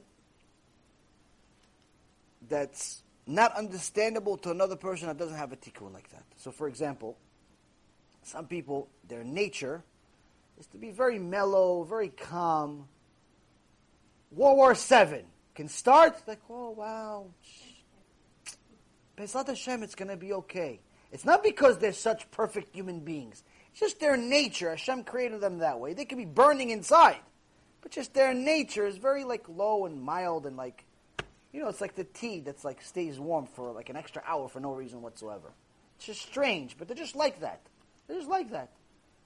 The rest of the people are like, there's smoke coming out of their ears. Go, oh wow. Shucks. You know, like it's, uh, wow. That's the one. Oh well, tomorrow will be a better day. That's not because they're really calm. Inside they can be burning, but that's their nature. So to a guy that's an angry guy, that's like mamash, like a hot pepper, this guy is like, this guy is like the kryptonite. Just seeing him makes him angry. Seeing a guy like that makes him angry. He's angry that the elevator didn't get there in time. He's angry the elevator took an extra 30 seconds. He sees this guy all calm and collected when the whole world is collapsing. Make drives him crazy. He doesn't understand how his midah, how his character trait could be so different from him. Another example would be stinginess. Some people have such a desire for money, such a love for money. The Gemara says anyone that loves money will never have enough money. Guaranteed. Why? What if you give them, they want double. You give them a hundred, they want two hundred. Give them two hundred, they want four hundred. Meaning, if you want more money, you love money, unfortunately. How much you love it is, uh, we'll see in Shamayim. Hashem knows. But if you are looking for money, now, I'm not talking about ambition. How do you know if you love money or you're ambitious? There's a difference. Being ambitious is a normal, positive character trait. You need to be ambitious in everything you do. if you're going to succeed in life. If you want to succeed in business, you can't just be one of these lethargic people that shows up to the office half asleep and waits for customers to come in. Oh, it's a sales business? Oh, they're not supposed to call me? No. You're supposed to call them. Oh, why wouldn't they just call me? Because they don't know you exist. But I'm such a nice guy. And you look at the guy and something's wrong with him. But in his mind, nothing's wrong. He's scared. There's some people like this in the world. You have to be ambitious. You want to succeed in business, you have to make phone calls. You have to chase it. That's a healthy thing to do. You want to be Talmid Chacham, you have to make sure you already know you're going to have to make sac- sacrifices.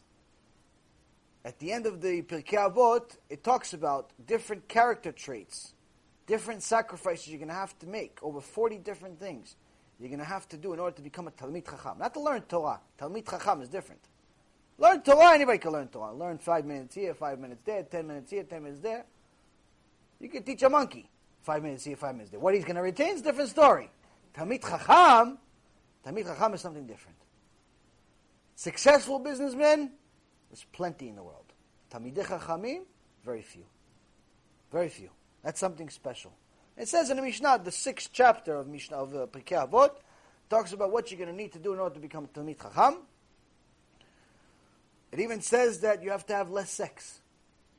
Already, 95% of the people are like, okay, I guess I'm not going to be Talmid Chacham. Less involvement with business. Okay, that's the other 4.5%. You have half a percent possibilities. Less eating. Yeah, there goes the other five. Less sleep. All types of things. So anyway, you want to be Talmid Chacham, you have to make cer- certain sacrifice. You have to be ambitious. You have to chase Torah. You have to, mamash, fight for the Torah. You don't have time. You're busy. You have balagan. You have craziness. You have to fight for the five minutes. Fight for ten minutes. Fight for two hours. Fight for time. Fight to learn Torah. Fight. Satan shows up. Okay, wait one second. Satan, let me finish this Mishnah. No, no, but I'm here to interrupt and rip your page of the Mishnah. Exactly. What? Rip it after I finish this Mishnah. Mamash, you have to fight. Fight for every pasuk. You want to be Talmid Chacham. But you have to be ambitious. That's healthy. That's necessary. But when you love something, like money, that's not ambition. How do you know the difference between ambition and love of money? It all depends on how hard it is for you to give it away. If you're ambitious for money, then giving money away for something that's a good cause doesn't affect you one bit. In fact, it makes you even more ambitious because you want to do more so you can give more. Not one of those people that says, I'm going to give more once I have more. But for now, I'm not going to give anything. For now, I make $10,000 a month, I'm going to give $5. But when I make a million, I'm going to give 500000 Why, why can't it be the same percentage now? No, now I have to get the car and the house and the this and the that. That's a faker. Everybody says they're going to give more when they have more, and they never do. Why? Because that's just life. Yetzer Hara grows with the bank account. So, if you love money, it's going to be very, very hard for you to give it away. Very hard for you to give it away. If you're ambitious, giving it away will make it will make you even more ambitious. So I'll give you an example of the two. One guy says all the time to me, all the time, he has this, he has this investment and that investment and this business and that business and very, very successful. I don't know how successful, but according to him, he's extremely successful. And not only that, not only is he successful, but he's also a very, very big fan of Kiruv. Why? He knows that Kiruv is very necessary. That's how he did tshuva in his town. He tries to help other people do tshuva. And great.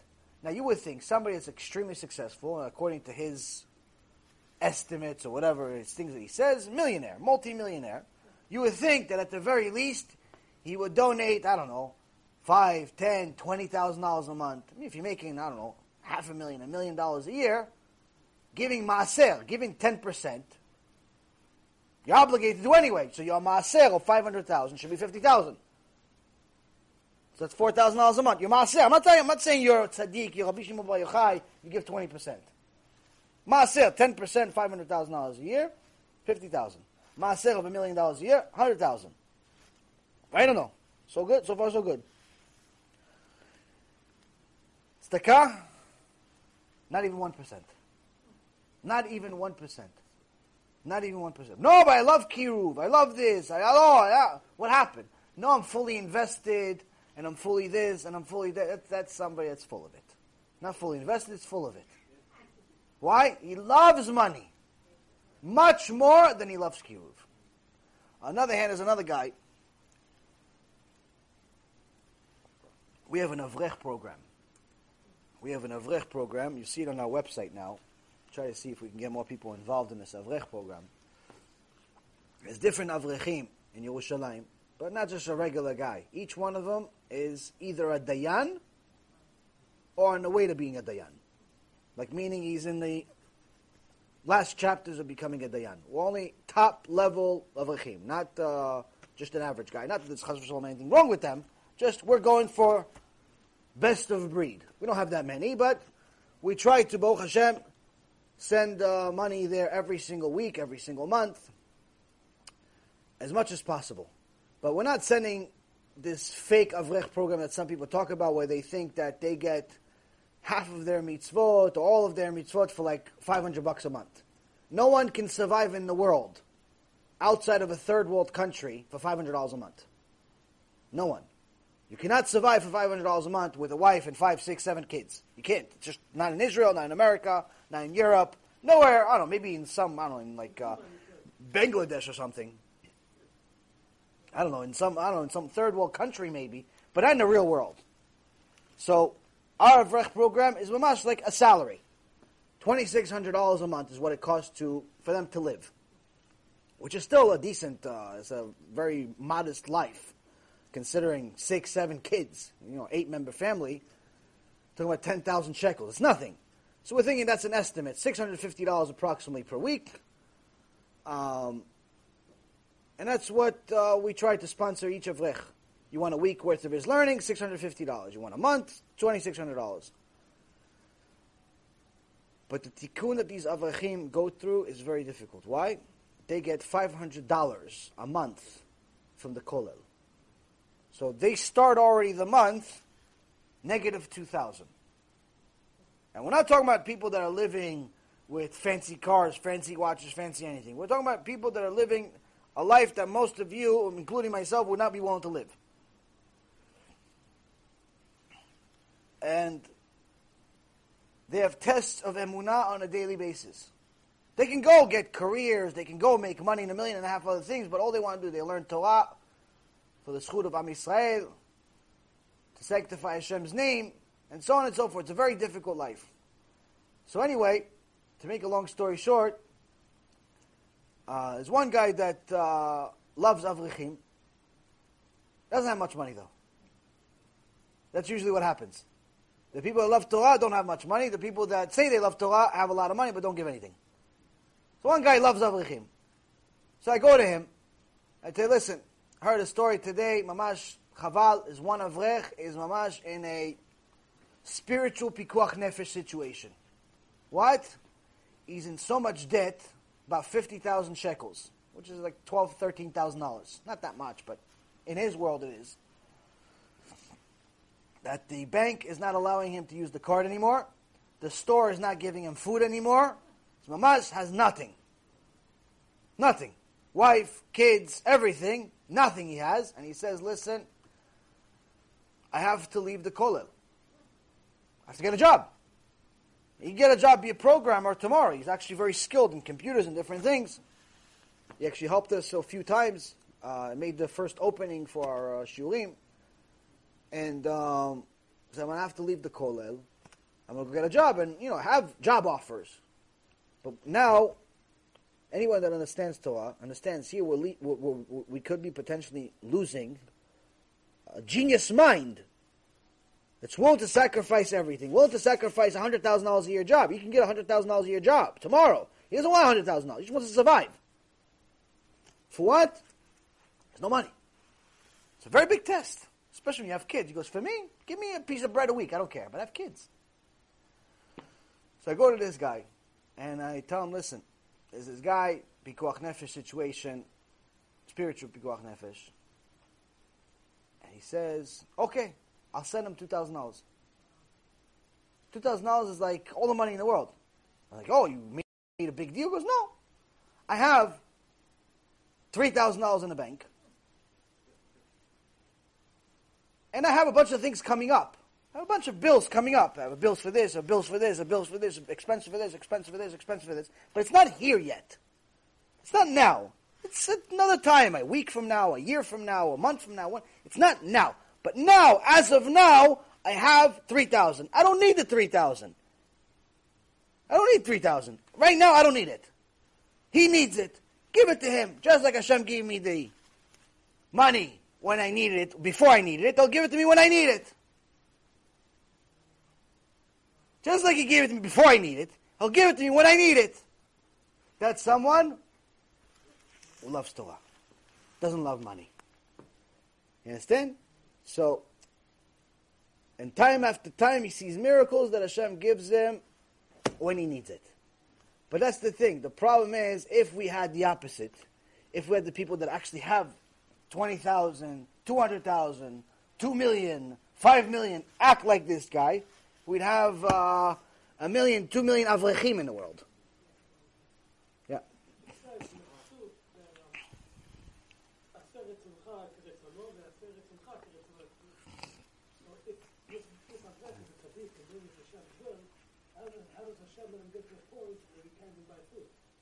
Because yes, you, you don't just get to be an avrech that collects a zillion mitzvot every second you live, just like that. You have to have merit. You have to have tests. Avraham Avinu did not become Avraham Avinu just like that. He had to jump into a fire. He had to go to war. Had to go to another war. Had to put his son, uh, you know, in a uh, and slaughter his son almost. Had to do a lot of things. You don't just become Moshe Rabbeinu just because your name is Moshe. You have to go through tests. So that's that's one of the things we see here in this Mishnah. Rabbi Yochanan Sandlar, first he's telling you, you want to be anything? First, be a Ben Torah. First, be a rabbi. First, be a Ben Torah. First, understand Torah comes before your profession. You want to be ambitious? No problem. But the ambition has to be a healthy ambition, not a love for money. Not a love for money. Yeah. mentioned several times Pirkei Avot, and I know it says there Yofi Talmud Torah in their head, Sure? and uh, also Rabbi Yochanan Sandlar. I mean, he found time to have his Uh,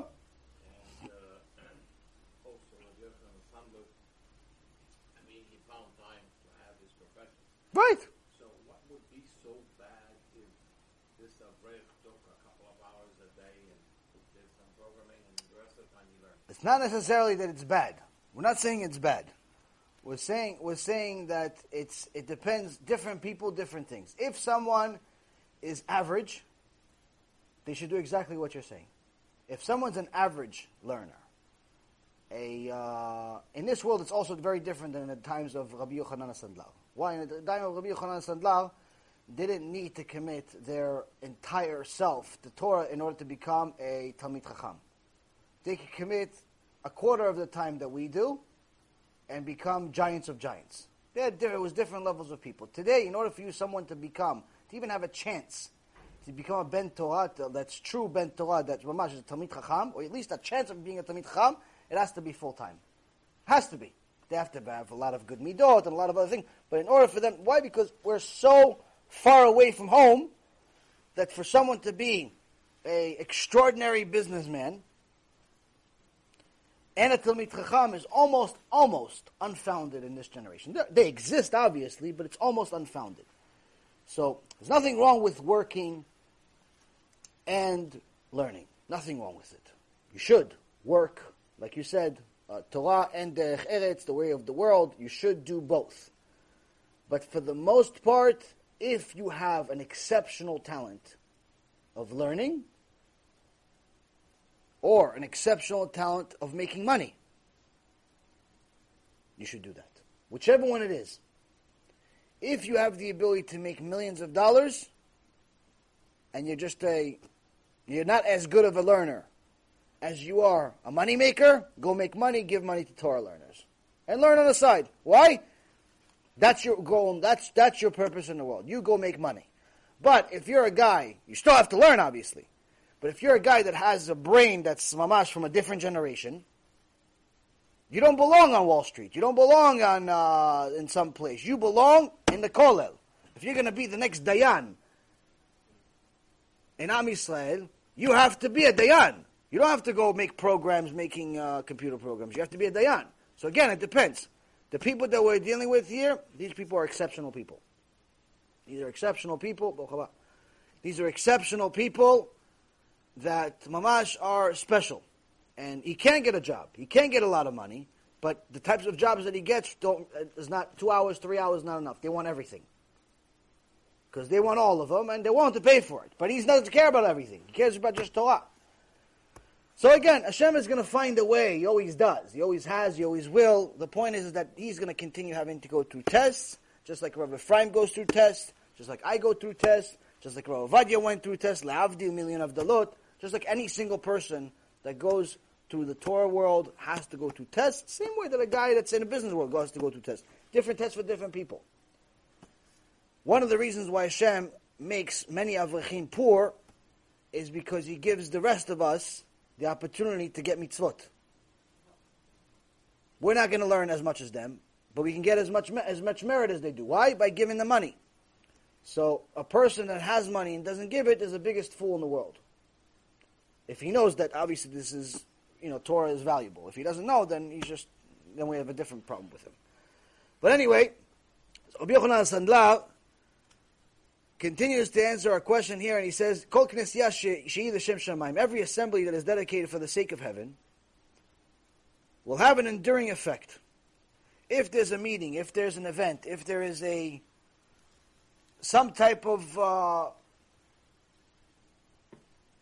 knessia, some type of a uh, assembly, and its purpose is to sanctify Hashem's name, it'll have an enduring effect. Meaning, Hashem will help. If there's, if your unity, your ahavat chinam that people always try to talk about. Oh, let's love each other for no reason. Just like the sinat chinam to ahavat chinam. Sounds really easy. In reality, it's almost impossible for a generation that's so focused on sinat chinam for them to even know what the definition of ahavat chinam is. Almost impossible.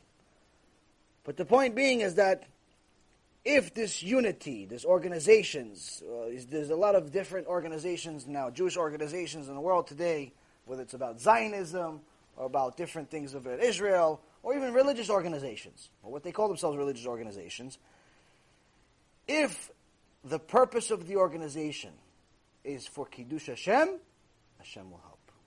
This organization become eternal. Just like his Torah, just like his Nevi'im, just like he himself. You'll get Siyata Dishmaya. Why? You have the right mind, you have the right goal. But if not, if not, it won't have an enduring effect. It will not have this lasting effect. So why doesn't it say that it won't have an effect at all? Why doesn't it say that if it doesn't have, if it's not for the sake of heaven, then it should fail. Doesn't say that. It says if it's not for the sake of heaven, the effect is not going to be enduring, meaning it's not going to last forever. It's eventually going to fail. It's eventually going to die. But it doesn't say that it's going to fail right away. It's eventually going to fail. Where is the answer? Also this week's parasha. This week's parasha towards the end, after Noah saves himself and the family.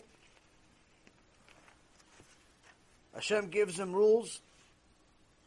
He tells him the seven laws of Noach, six of them you already gave Adam HaRishon. Then we have 300 years approximately later, the generation of the Tower of Babel. They knew one of Noach's children, knew Shem. So they knew someone that lived during the flood. It's not like it was like uh, something that happened 3,000 years ago. They knew. The guy was there. But they said, you know what? Maybe it was like a coincidence. Maybe Hashem destroys the world every 1600 years. So why don't we build ourselves monetarily, become really rich, so we can build a big building, and in that big building, we're going to fight God. ויאמרו, הבה נבנה לנו עיר, ומגדל וראשו בשמיים, ונעשה לנו שם. says, let us build a city, and a tower with its top in the heavens, and let us make a name for ourselves. This doesn't sound like evil people that are like Nimrod, made themselves into idols. This doesn't sound like Paro that just wants to kill everyone that doesn't say he's God. This actually sounds like a bunch of Wall Street executives. It says, let's build a tower, let's make a name for ourselves. All it says. Hashem said they actually were united. Because they were united, they had a common goal. I think the fly from Rabbi Mizrahi's lecture just finished his shiur. He came here. He came here from New York. It's pretty fast. So he says,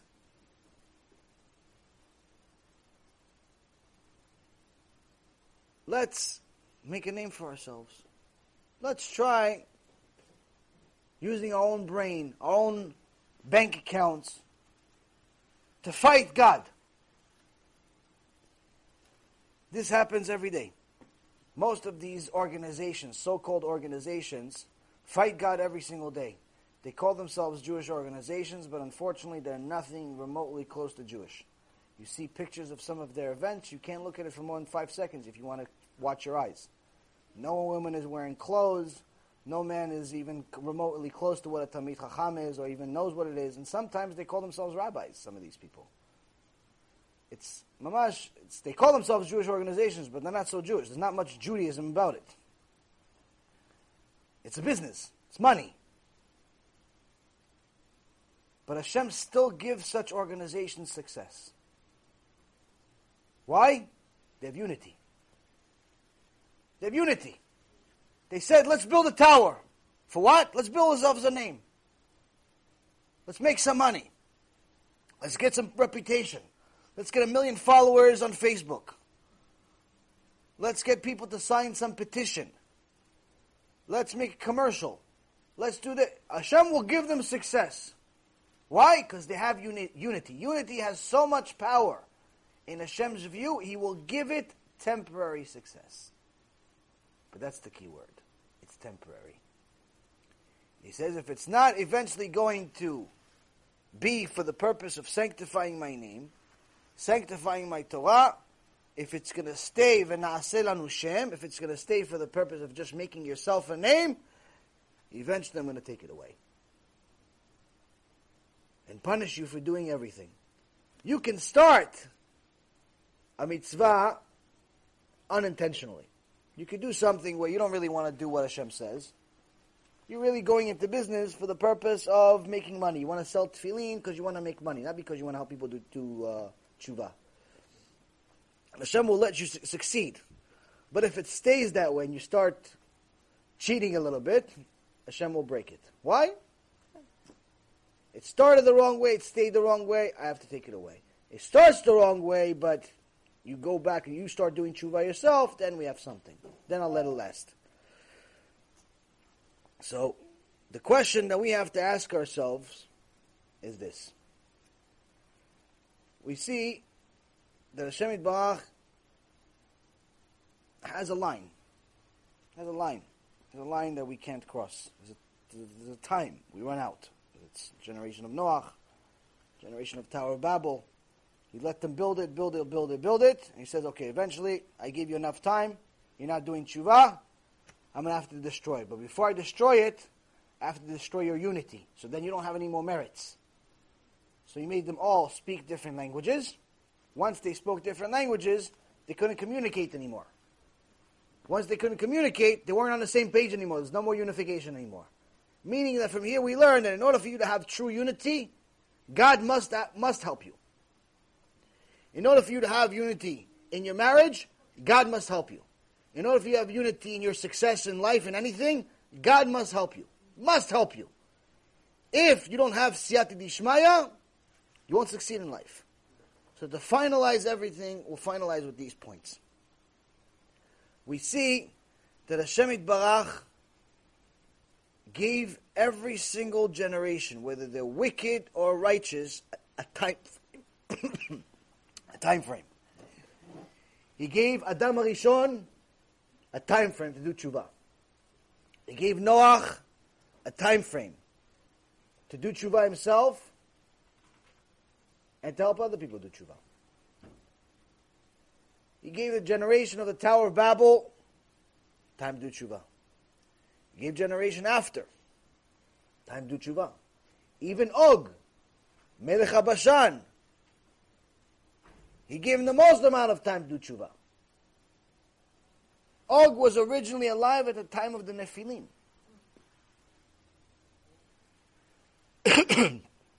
Og was alive before the flood. Meaning that even though it says, thank you, even though it says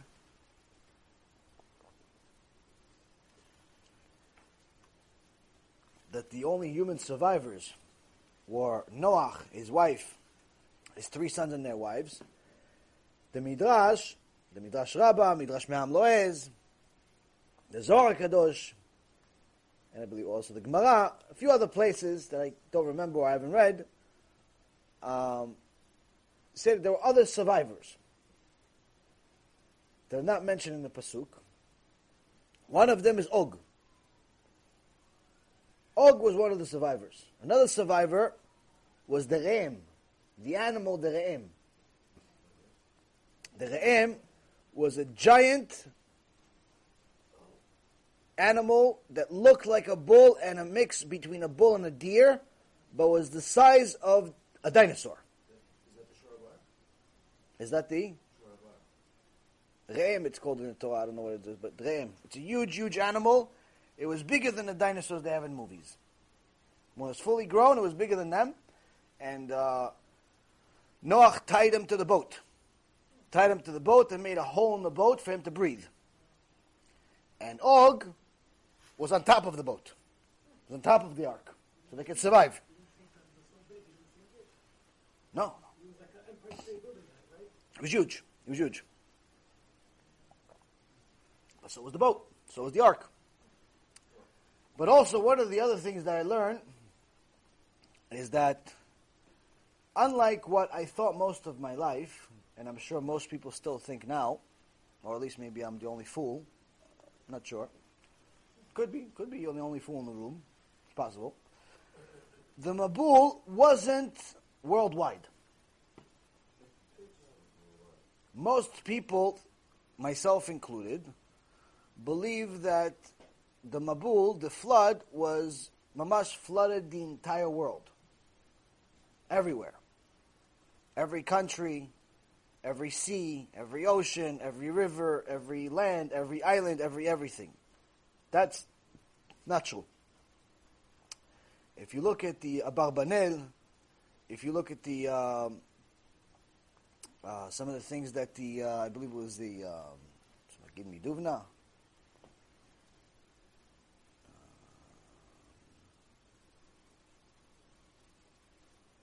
Few, a few places.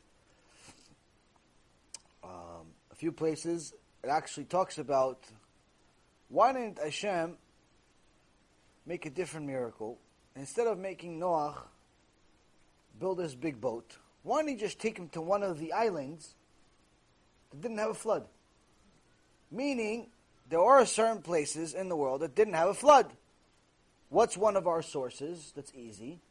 As soon as the flood is over, after a little while passes, Noach sends the uh, dove to go see if there's anything, and she comes back with a uh, olive uh, leaf.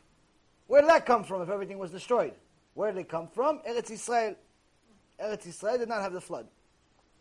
The land of Israel did not have the flood. And also, according to Chazal, every place that did not have people, every place in the world did not have people did not have to get destroyed. Why destroy something that didn't get ruined? For what purpose? It will serve no purpose. To just destroy something for no reason. So, for example, some people ask a very, very smart question. So, well, listen, there is a uh, midrash that says that originally the entire, uh, all of the land was one piece. And then after the flood, it broke into seven pieces, seven continents that we have. And there's actually scientific proof that they were all one piece at some point. And according to the Torah, it actually agrees with it. It used to be one piece. After the flood, it broke into seven pieces. You look at the Zohar Kadosh, Parashat Noach, that's what it says. So, it has a source for this. That it broke into several pieces and so on. Okay, fine. But it says that Noach put all the animals in the ark. If he put them in the ark, they were all in one land. He gathered whatever animals from all over the world. Fine. To put them in the ark is one thing. But how did they, after the world was destroyed, and there was seven pieces now, how did the lion go back to Africa? How did the bear go back to Greenland? How did this happen? Antarctica, wherever it is. You know, these different places. How? How, how did they, you know, how did this happen? So that's where the Midrash comes in. It says, not the entire world was destroyed. Only the places that they had people. Only the places that had people, those places were destroyed. So I thought I was the only one in the world that thought that the whole world was destroyed, but apparently it doesn't seem like I was. So Baruch Hashem, I'm not the only fool. So, thank you. So now,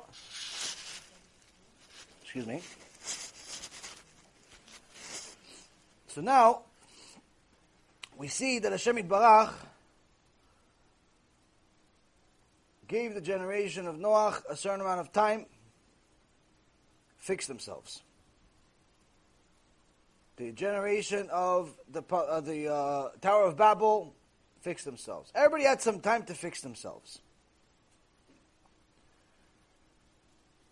We've had 2,000 years to fix ourselves. We've had 2,000 years to fix ourselves since the Beit HaMikdash was destroyed. And we still can't get it right.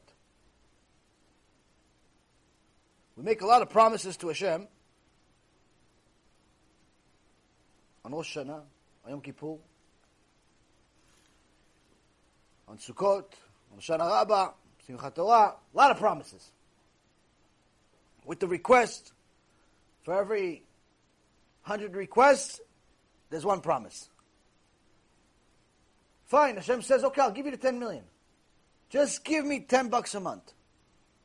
Give me 10 bucks a month. You're never going to be able to pay me back. But just, just for a show of good faith. And we can't do it. Why? Because the reality is, most of us are not doing what we're doing for Shem Shamayim. Most of us are doing what we're doing because we're selfish. That's what Rabbi Yochanan HaSandlar is telling us. The reason why you're not succeeding is because your assembly with Hashem, your promises to Hashem, your mitzvot with Hashem, your learning with Hashem, everything you're doing with Hashem, you're not doing it for Hashem. You're doing it for you. You're learning because it's interesting to you. Your mitzvot just because you don't want to get fun, you, you don't want to get uh, fired from your job. You don't want to get uh, uh, you know uh, fined on the way to work from some uh, cop. You don't want to get punished in some way or another. You're doing mitzvot not because of Hashem. You're just scared of getting punished, or you want Hashem to give you a million dollars. You want Hashem to find you the perfect soulmate. You're not doing it for Hashem. You're not doing it for Hashem. You're not doing it for Hashem. You're doing it because you're selfish. Rabbi Yochanan is telling you over here that connection you have, that assembly you have with Hashem, it's not, it's not with Hashem, it's with you and yourself. You're looking in the mirror. That's why it's not succeeding. You went, you went to pray. Oh yeah, yeah, I go to netz every day, six o'clock in the morning. You don't go at six o'clock in the morning because of Hashem. You go because you want to give you a big contract to, when you get to work at eight thirty. And realistically, if you're going to pray, you have to pray at six o'clock in the morning. And you want work to work, so you want to pray. You're doing it because you want money, because you love money, not because you love Hashem. You're nice to your wife because you wanted to have sex with you, or you wanted to take care of your kids, or you wanted to make you food, not because you love her, because you want something. That's why it's not working. That's why it's not working. That's why it feels so heavy. That's why the sack you're carrying up the mountain feels so heavy. Because you're not doing it for the right reason. That's what Rabbi Yochanan is telling you. That assembly you have, that connection you have, it's fake. It's. It's not for Shem Shamayim. It's for you. It's for your selfish reasons. That's why it's not working. That's why it feels so heavy. That's why you don't like the mitzvot all the time. That's why you're learning is like you're poking your eyes until you finish the parashat Shavua. Learn one daf Gemara, you want to like faint. Oh, I learned daf Gemara, you want to publicize to the whole neighborhood. I finished daf Yomi. I finished daf Yomi. Okay, can you repeat something? Oh no, I forgot. What do you mean you just finished? I don't know. I don't remember it. So if you don't remember it, why don't you? Why did you go over it again? No, I already finished it. I want to go to the next stuff. So did you learn it to learn it, or did you learn it just to tell people you learned it? If you're learning to tell people you're learning it, you're not learning it for Hashem. If you're doing tefillin to tell people that, that you're doing tefillin, you're not doing tefillin for Hashem.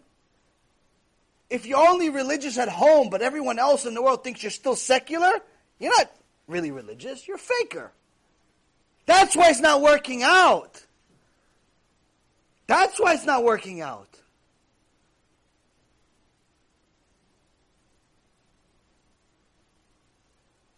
Tana Rabbi uh, Devei Eliyahu says, every day we have three covenants. Brit Milah, Shabbat, Tefillin. We can we have to exercise two at all times. Brit Milah for men, and Tefillin six days a week. Since you cannot do Tefillin on Shabbat. Shabbat takes the place of tefillin, so you can still do two of the covenants. So Eliyahu Navi asks in the third section of Tana Devei Eliyahu, third book, how could it be that someone that had these covenants on him be Mechalel Shabbat. How could someone lace tefillin all week become Mechalel Shabbat? This is because when someone really lays tefillin, he gets used to that covenant. Someone protects his brit, he gets used to that covenant. It's very different than the Shabbat covenant. So when we heard about Tzlofchad, the first person that violated Shabbat, mentioned in the Torah, this is a week after we got the Torah. So Eliyahu Navi says, do you know why he violated Shabbat? Because he wasn't used to this new covenant of Shabbat. And that's why as soon as he violated Shabbat, Hashem knew we have to do something that will be physical, material, that we can carry on all the time. To at least remind us of the tefillin we have to lay tomorrow, and the tefillin we laid yesterday. That covenant you have to keep the whole week, and you can't do on Shabbat. Something to remind you of the tefillin. Something to remind you you're still religious.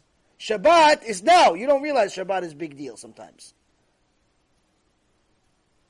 So as soon as Tzlofchad violated Shabbat, what did Hashem say? Eliyahu Navi says, I gave Am Yisrael mitzvah tzitzit. I gave Am Yisrael mitzvah tzitzit. Why? To remind them that the tefillin they laid yesterday. The tefillin they're going to lay tomorrow. Something physical. That's where you wear tzitzit. That's where you wear tzitzit. It actually has a connection with the first violator of Shabbat. If you're only wearing your tzitzit at home, but not outside, you're not doing it for Hashem. You're not doing it for Hashem.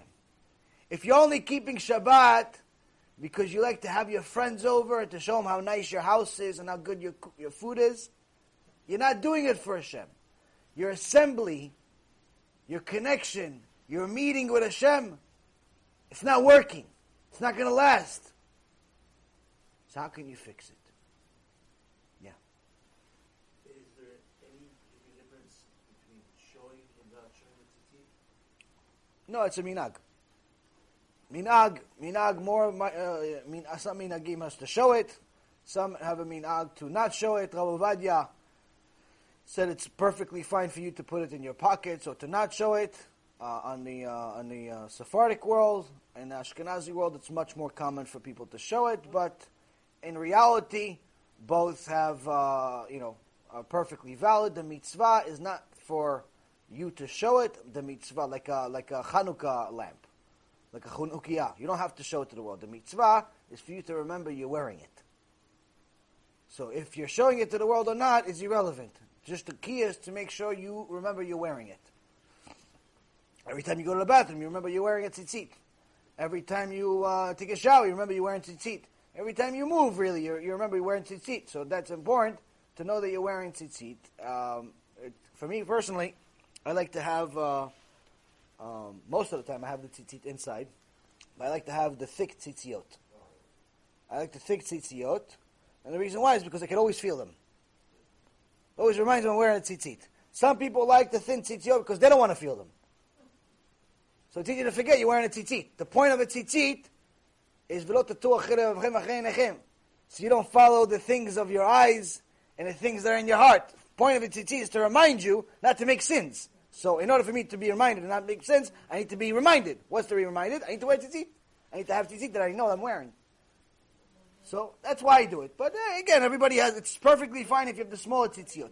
The key is to wear tzitzit. The key is to wear it for the right reason. The key is to be religious inside the house and outside the house.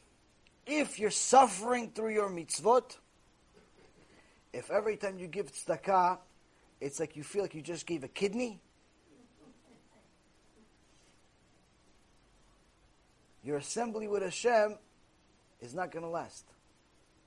If every time you're learning Torah, you feel like you just climbed Mount Vesuvius, Your assembly with Hashem is not going to last. If every time you wear a kippah, you feel like you just did Akedat Yitzchak, your connection with Hashem is not going to last. It's not going to last. It's not going to last. What does it mean it's not going to last? It's either only a matter of time before you fall off completely, your tshuva goes into the garbage, or you'll be one of the many datilonim that are in the world, that are infesting the world. What's a datiloni? It's a secular person that looks religious. It's a secular person that keeps Shabbat. You're living a double life. No, robot is, a, is an upgrade from there. Robot is an upgrade from there. It's a person that calls themselves Jewish but doesn't really believe in God. It's a person that believes in God created the world but he ran out of money. Your assembly is not going to last. What can we do about it? The Vilna Gaon, Allah Shalom, someone came to him and told him, listen, there's no etrogim. There's no etrogim. But I have an etrog. I have an etrog. Normal year, it's an average etrog. This year, since I'm the only one that has an etrog, it's a special etrog. I'm willing to sell it to you. I'll buy it. What's your price? Your Olam Haba. Vilna Gaon, not, not me and you. That Alvai, we have Olam Haba. Vilna Gaon. On the spot, Vilna Gaon says, deal. For etrog, deal. Buys the etrog. After his Hasidim come to him, his Talmidim come to him, his Talmidim come to him, he says, Kvod HaRav, lamdeni, teach us. For etrog, for etrog, if you don't have it, anus, you don't have, nobody has. You give your olam haba. A day after Sukkot, it's worthless. As a matter of fact, etrog, if it's pasul, you still use it on the second day. First day you can't use it. Second day, third day, fourth, you can use it. Pasul, you can still use it. First day you can't use it. You give your olam haba for that. Teach us what's, what's the. Vilna Gaon says, why you do all the mitzvot? Why you do tefillin? Why you keep Shabbat? Why are you keeping? Why you put tzitzit on? For what? For yourself? For reward? For olam? It's not going to last. You won't survive. One day you're going to get a test, you're going to fail. It's not going to last if you're doing it for olam haba. If you're not going to last if you're looking for millions of dollars. It's not going to last if you're looking for a good life. For a wonderful life full of greatness. It's not going to last. Why? The minute Hashem gives you a test, you're going to fail. You're going to break like little pieces, like little Lego. You're not going to last if you're looking for everything to be grand. Why we do mitzvot? For Hashem. Does it make a difference if I get a Olam Haba or not? I'm doing it for Hashem. Ain't the same Hashem that I'm doing it for. If He wants me to have a Olam Haba, I'll give him a Olam Haba. That's Vilna Gaon. What about us? We can't sell their talk. There's no Vilna Gaon. We have. We have. We have a deal. We have a deal. We spoke about briefly. You have to ask yourself a few questions. One. Does everybody here believe in the 13 principles of faith? Everybody believes in 13 principles of faith or all kufrim? Believe, yeah? Yeah. yeah. Show of hands. Anybody doesn't believe in 13 principles of faith? Okay, Baruch Hashem. Okay, one of the 13 principles of faith is that there's going to be reward and punishment. Hashem will reward the righteous, Hashem will punish the wicked. Right? Does everybody believe in that principle? You believe you said before you believe in all 13. I'm going to ask again. You believe that there's reward and punishment? Because if you don't believe in there's reward and punishment, you're a kofir gamur, you have no olam haba. We have to have a different shiur for you. Anyone who doesn't believe there's reward and punishment in this world and the next has no olam haba. It's considered a kofir gamur. You believe there's reward and punishment. So I'm going to ask you the third, the third and last question. How many of you are okay with the fact that many of your brothers and sisters are going to get punished? Which one of you is okay with it? That your brother is going to go to Gehenom?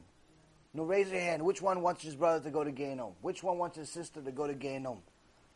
Not for like a week, like a vacation, Tahiti, but a bad one where the airplane doesn't work really good. You have to go by boat. No, no, like, like a Gehenom, nice. Nice, long, three, four, six, seven, eight, nine thousand years.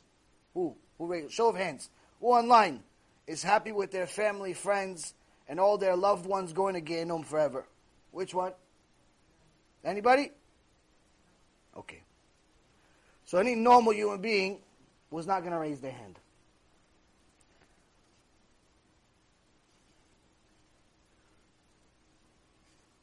So if you believe in the 13 principles of faith,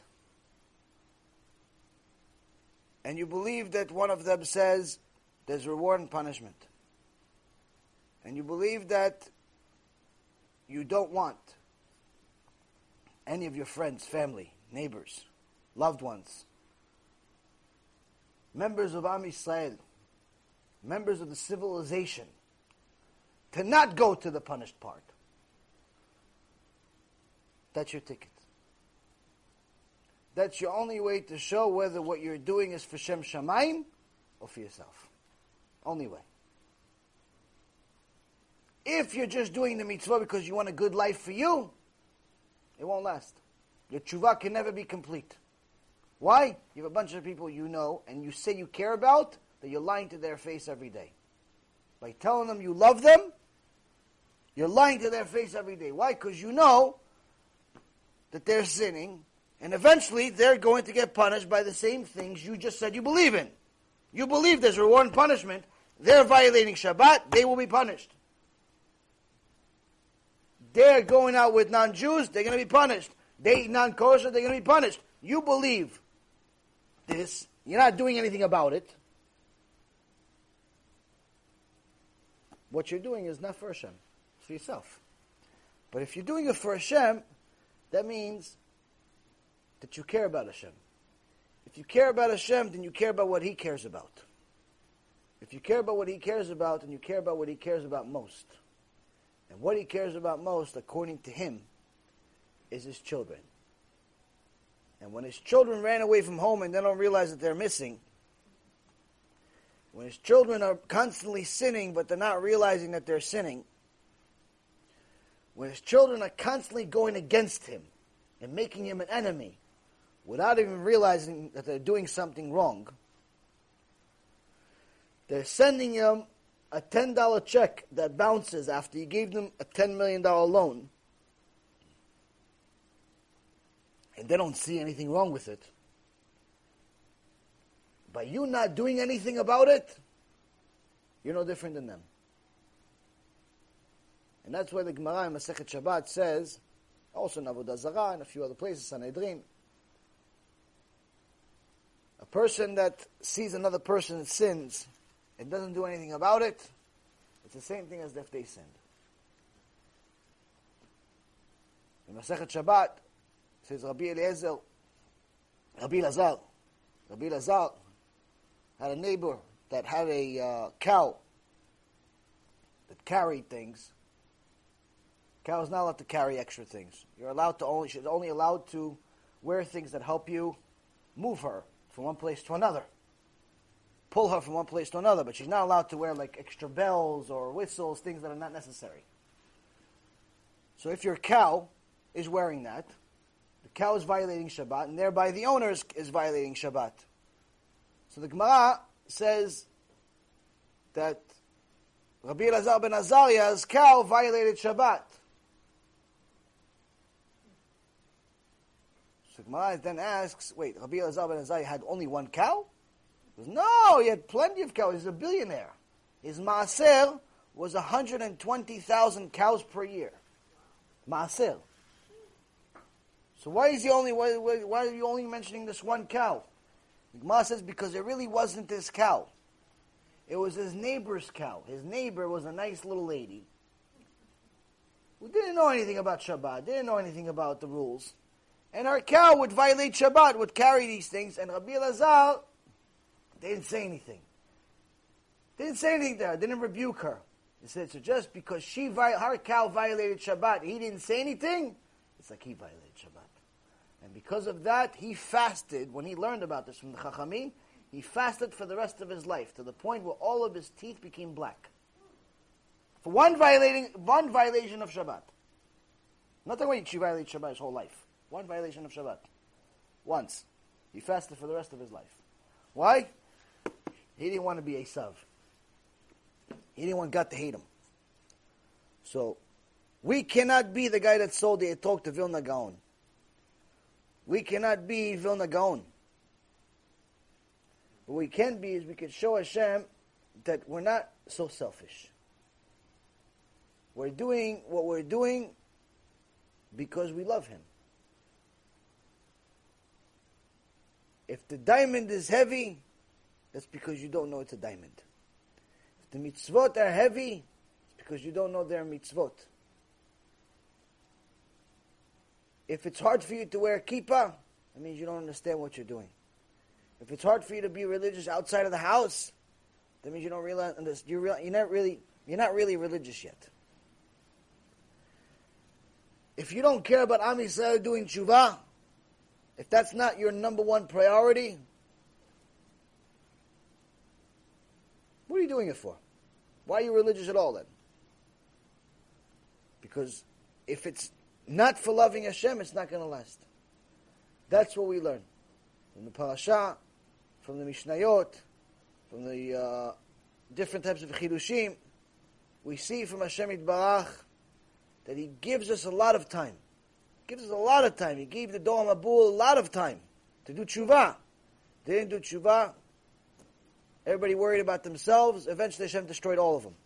Why? Rabbi Yochanan Sandlar says, "V'sheina l'shem shamayim en sofa litkayem." If it's not for Shem Shamayim, it will eventually end.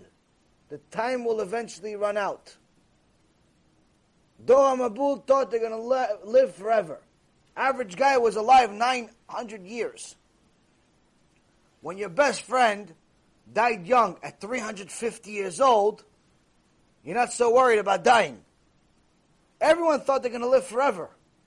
Today, somebody came to me and says, "Oh, you know, with modern medicine, within the next couple of uh, decades, people are going to live forever." I said, "Yes, if there were God, they would.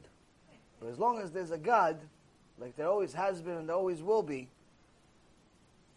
all that's just for commercial purposes. Nothing it means nothing. Medicine, this medicine, that medicine. It's all nonsense. Number one thing you have to understand is Hashem runs the world. If Hashem runs the world and you agree, you believe, you have to start getting on the right page. If you want your tshuva to last, if you want your connection to Hashem Yitbarach to grow, you have to start picking it up. Those promises you made during the Yamim Noraim, these big days that we just passed, the holidays, it's time to deliver on that promise.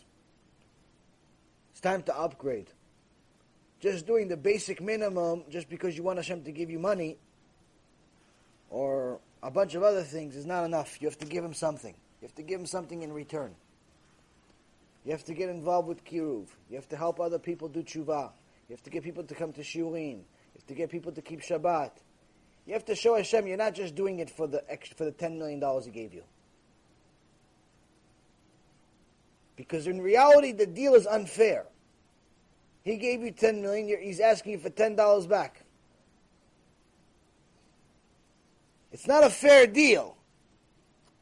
Everything you're asking for, it's not fair what you're giving him back. You gotta upgrade. You gotta upgrade.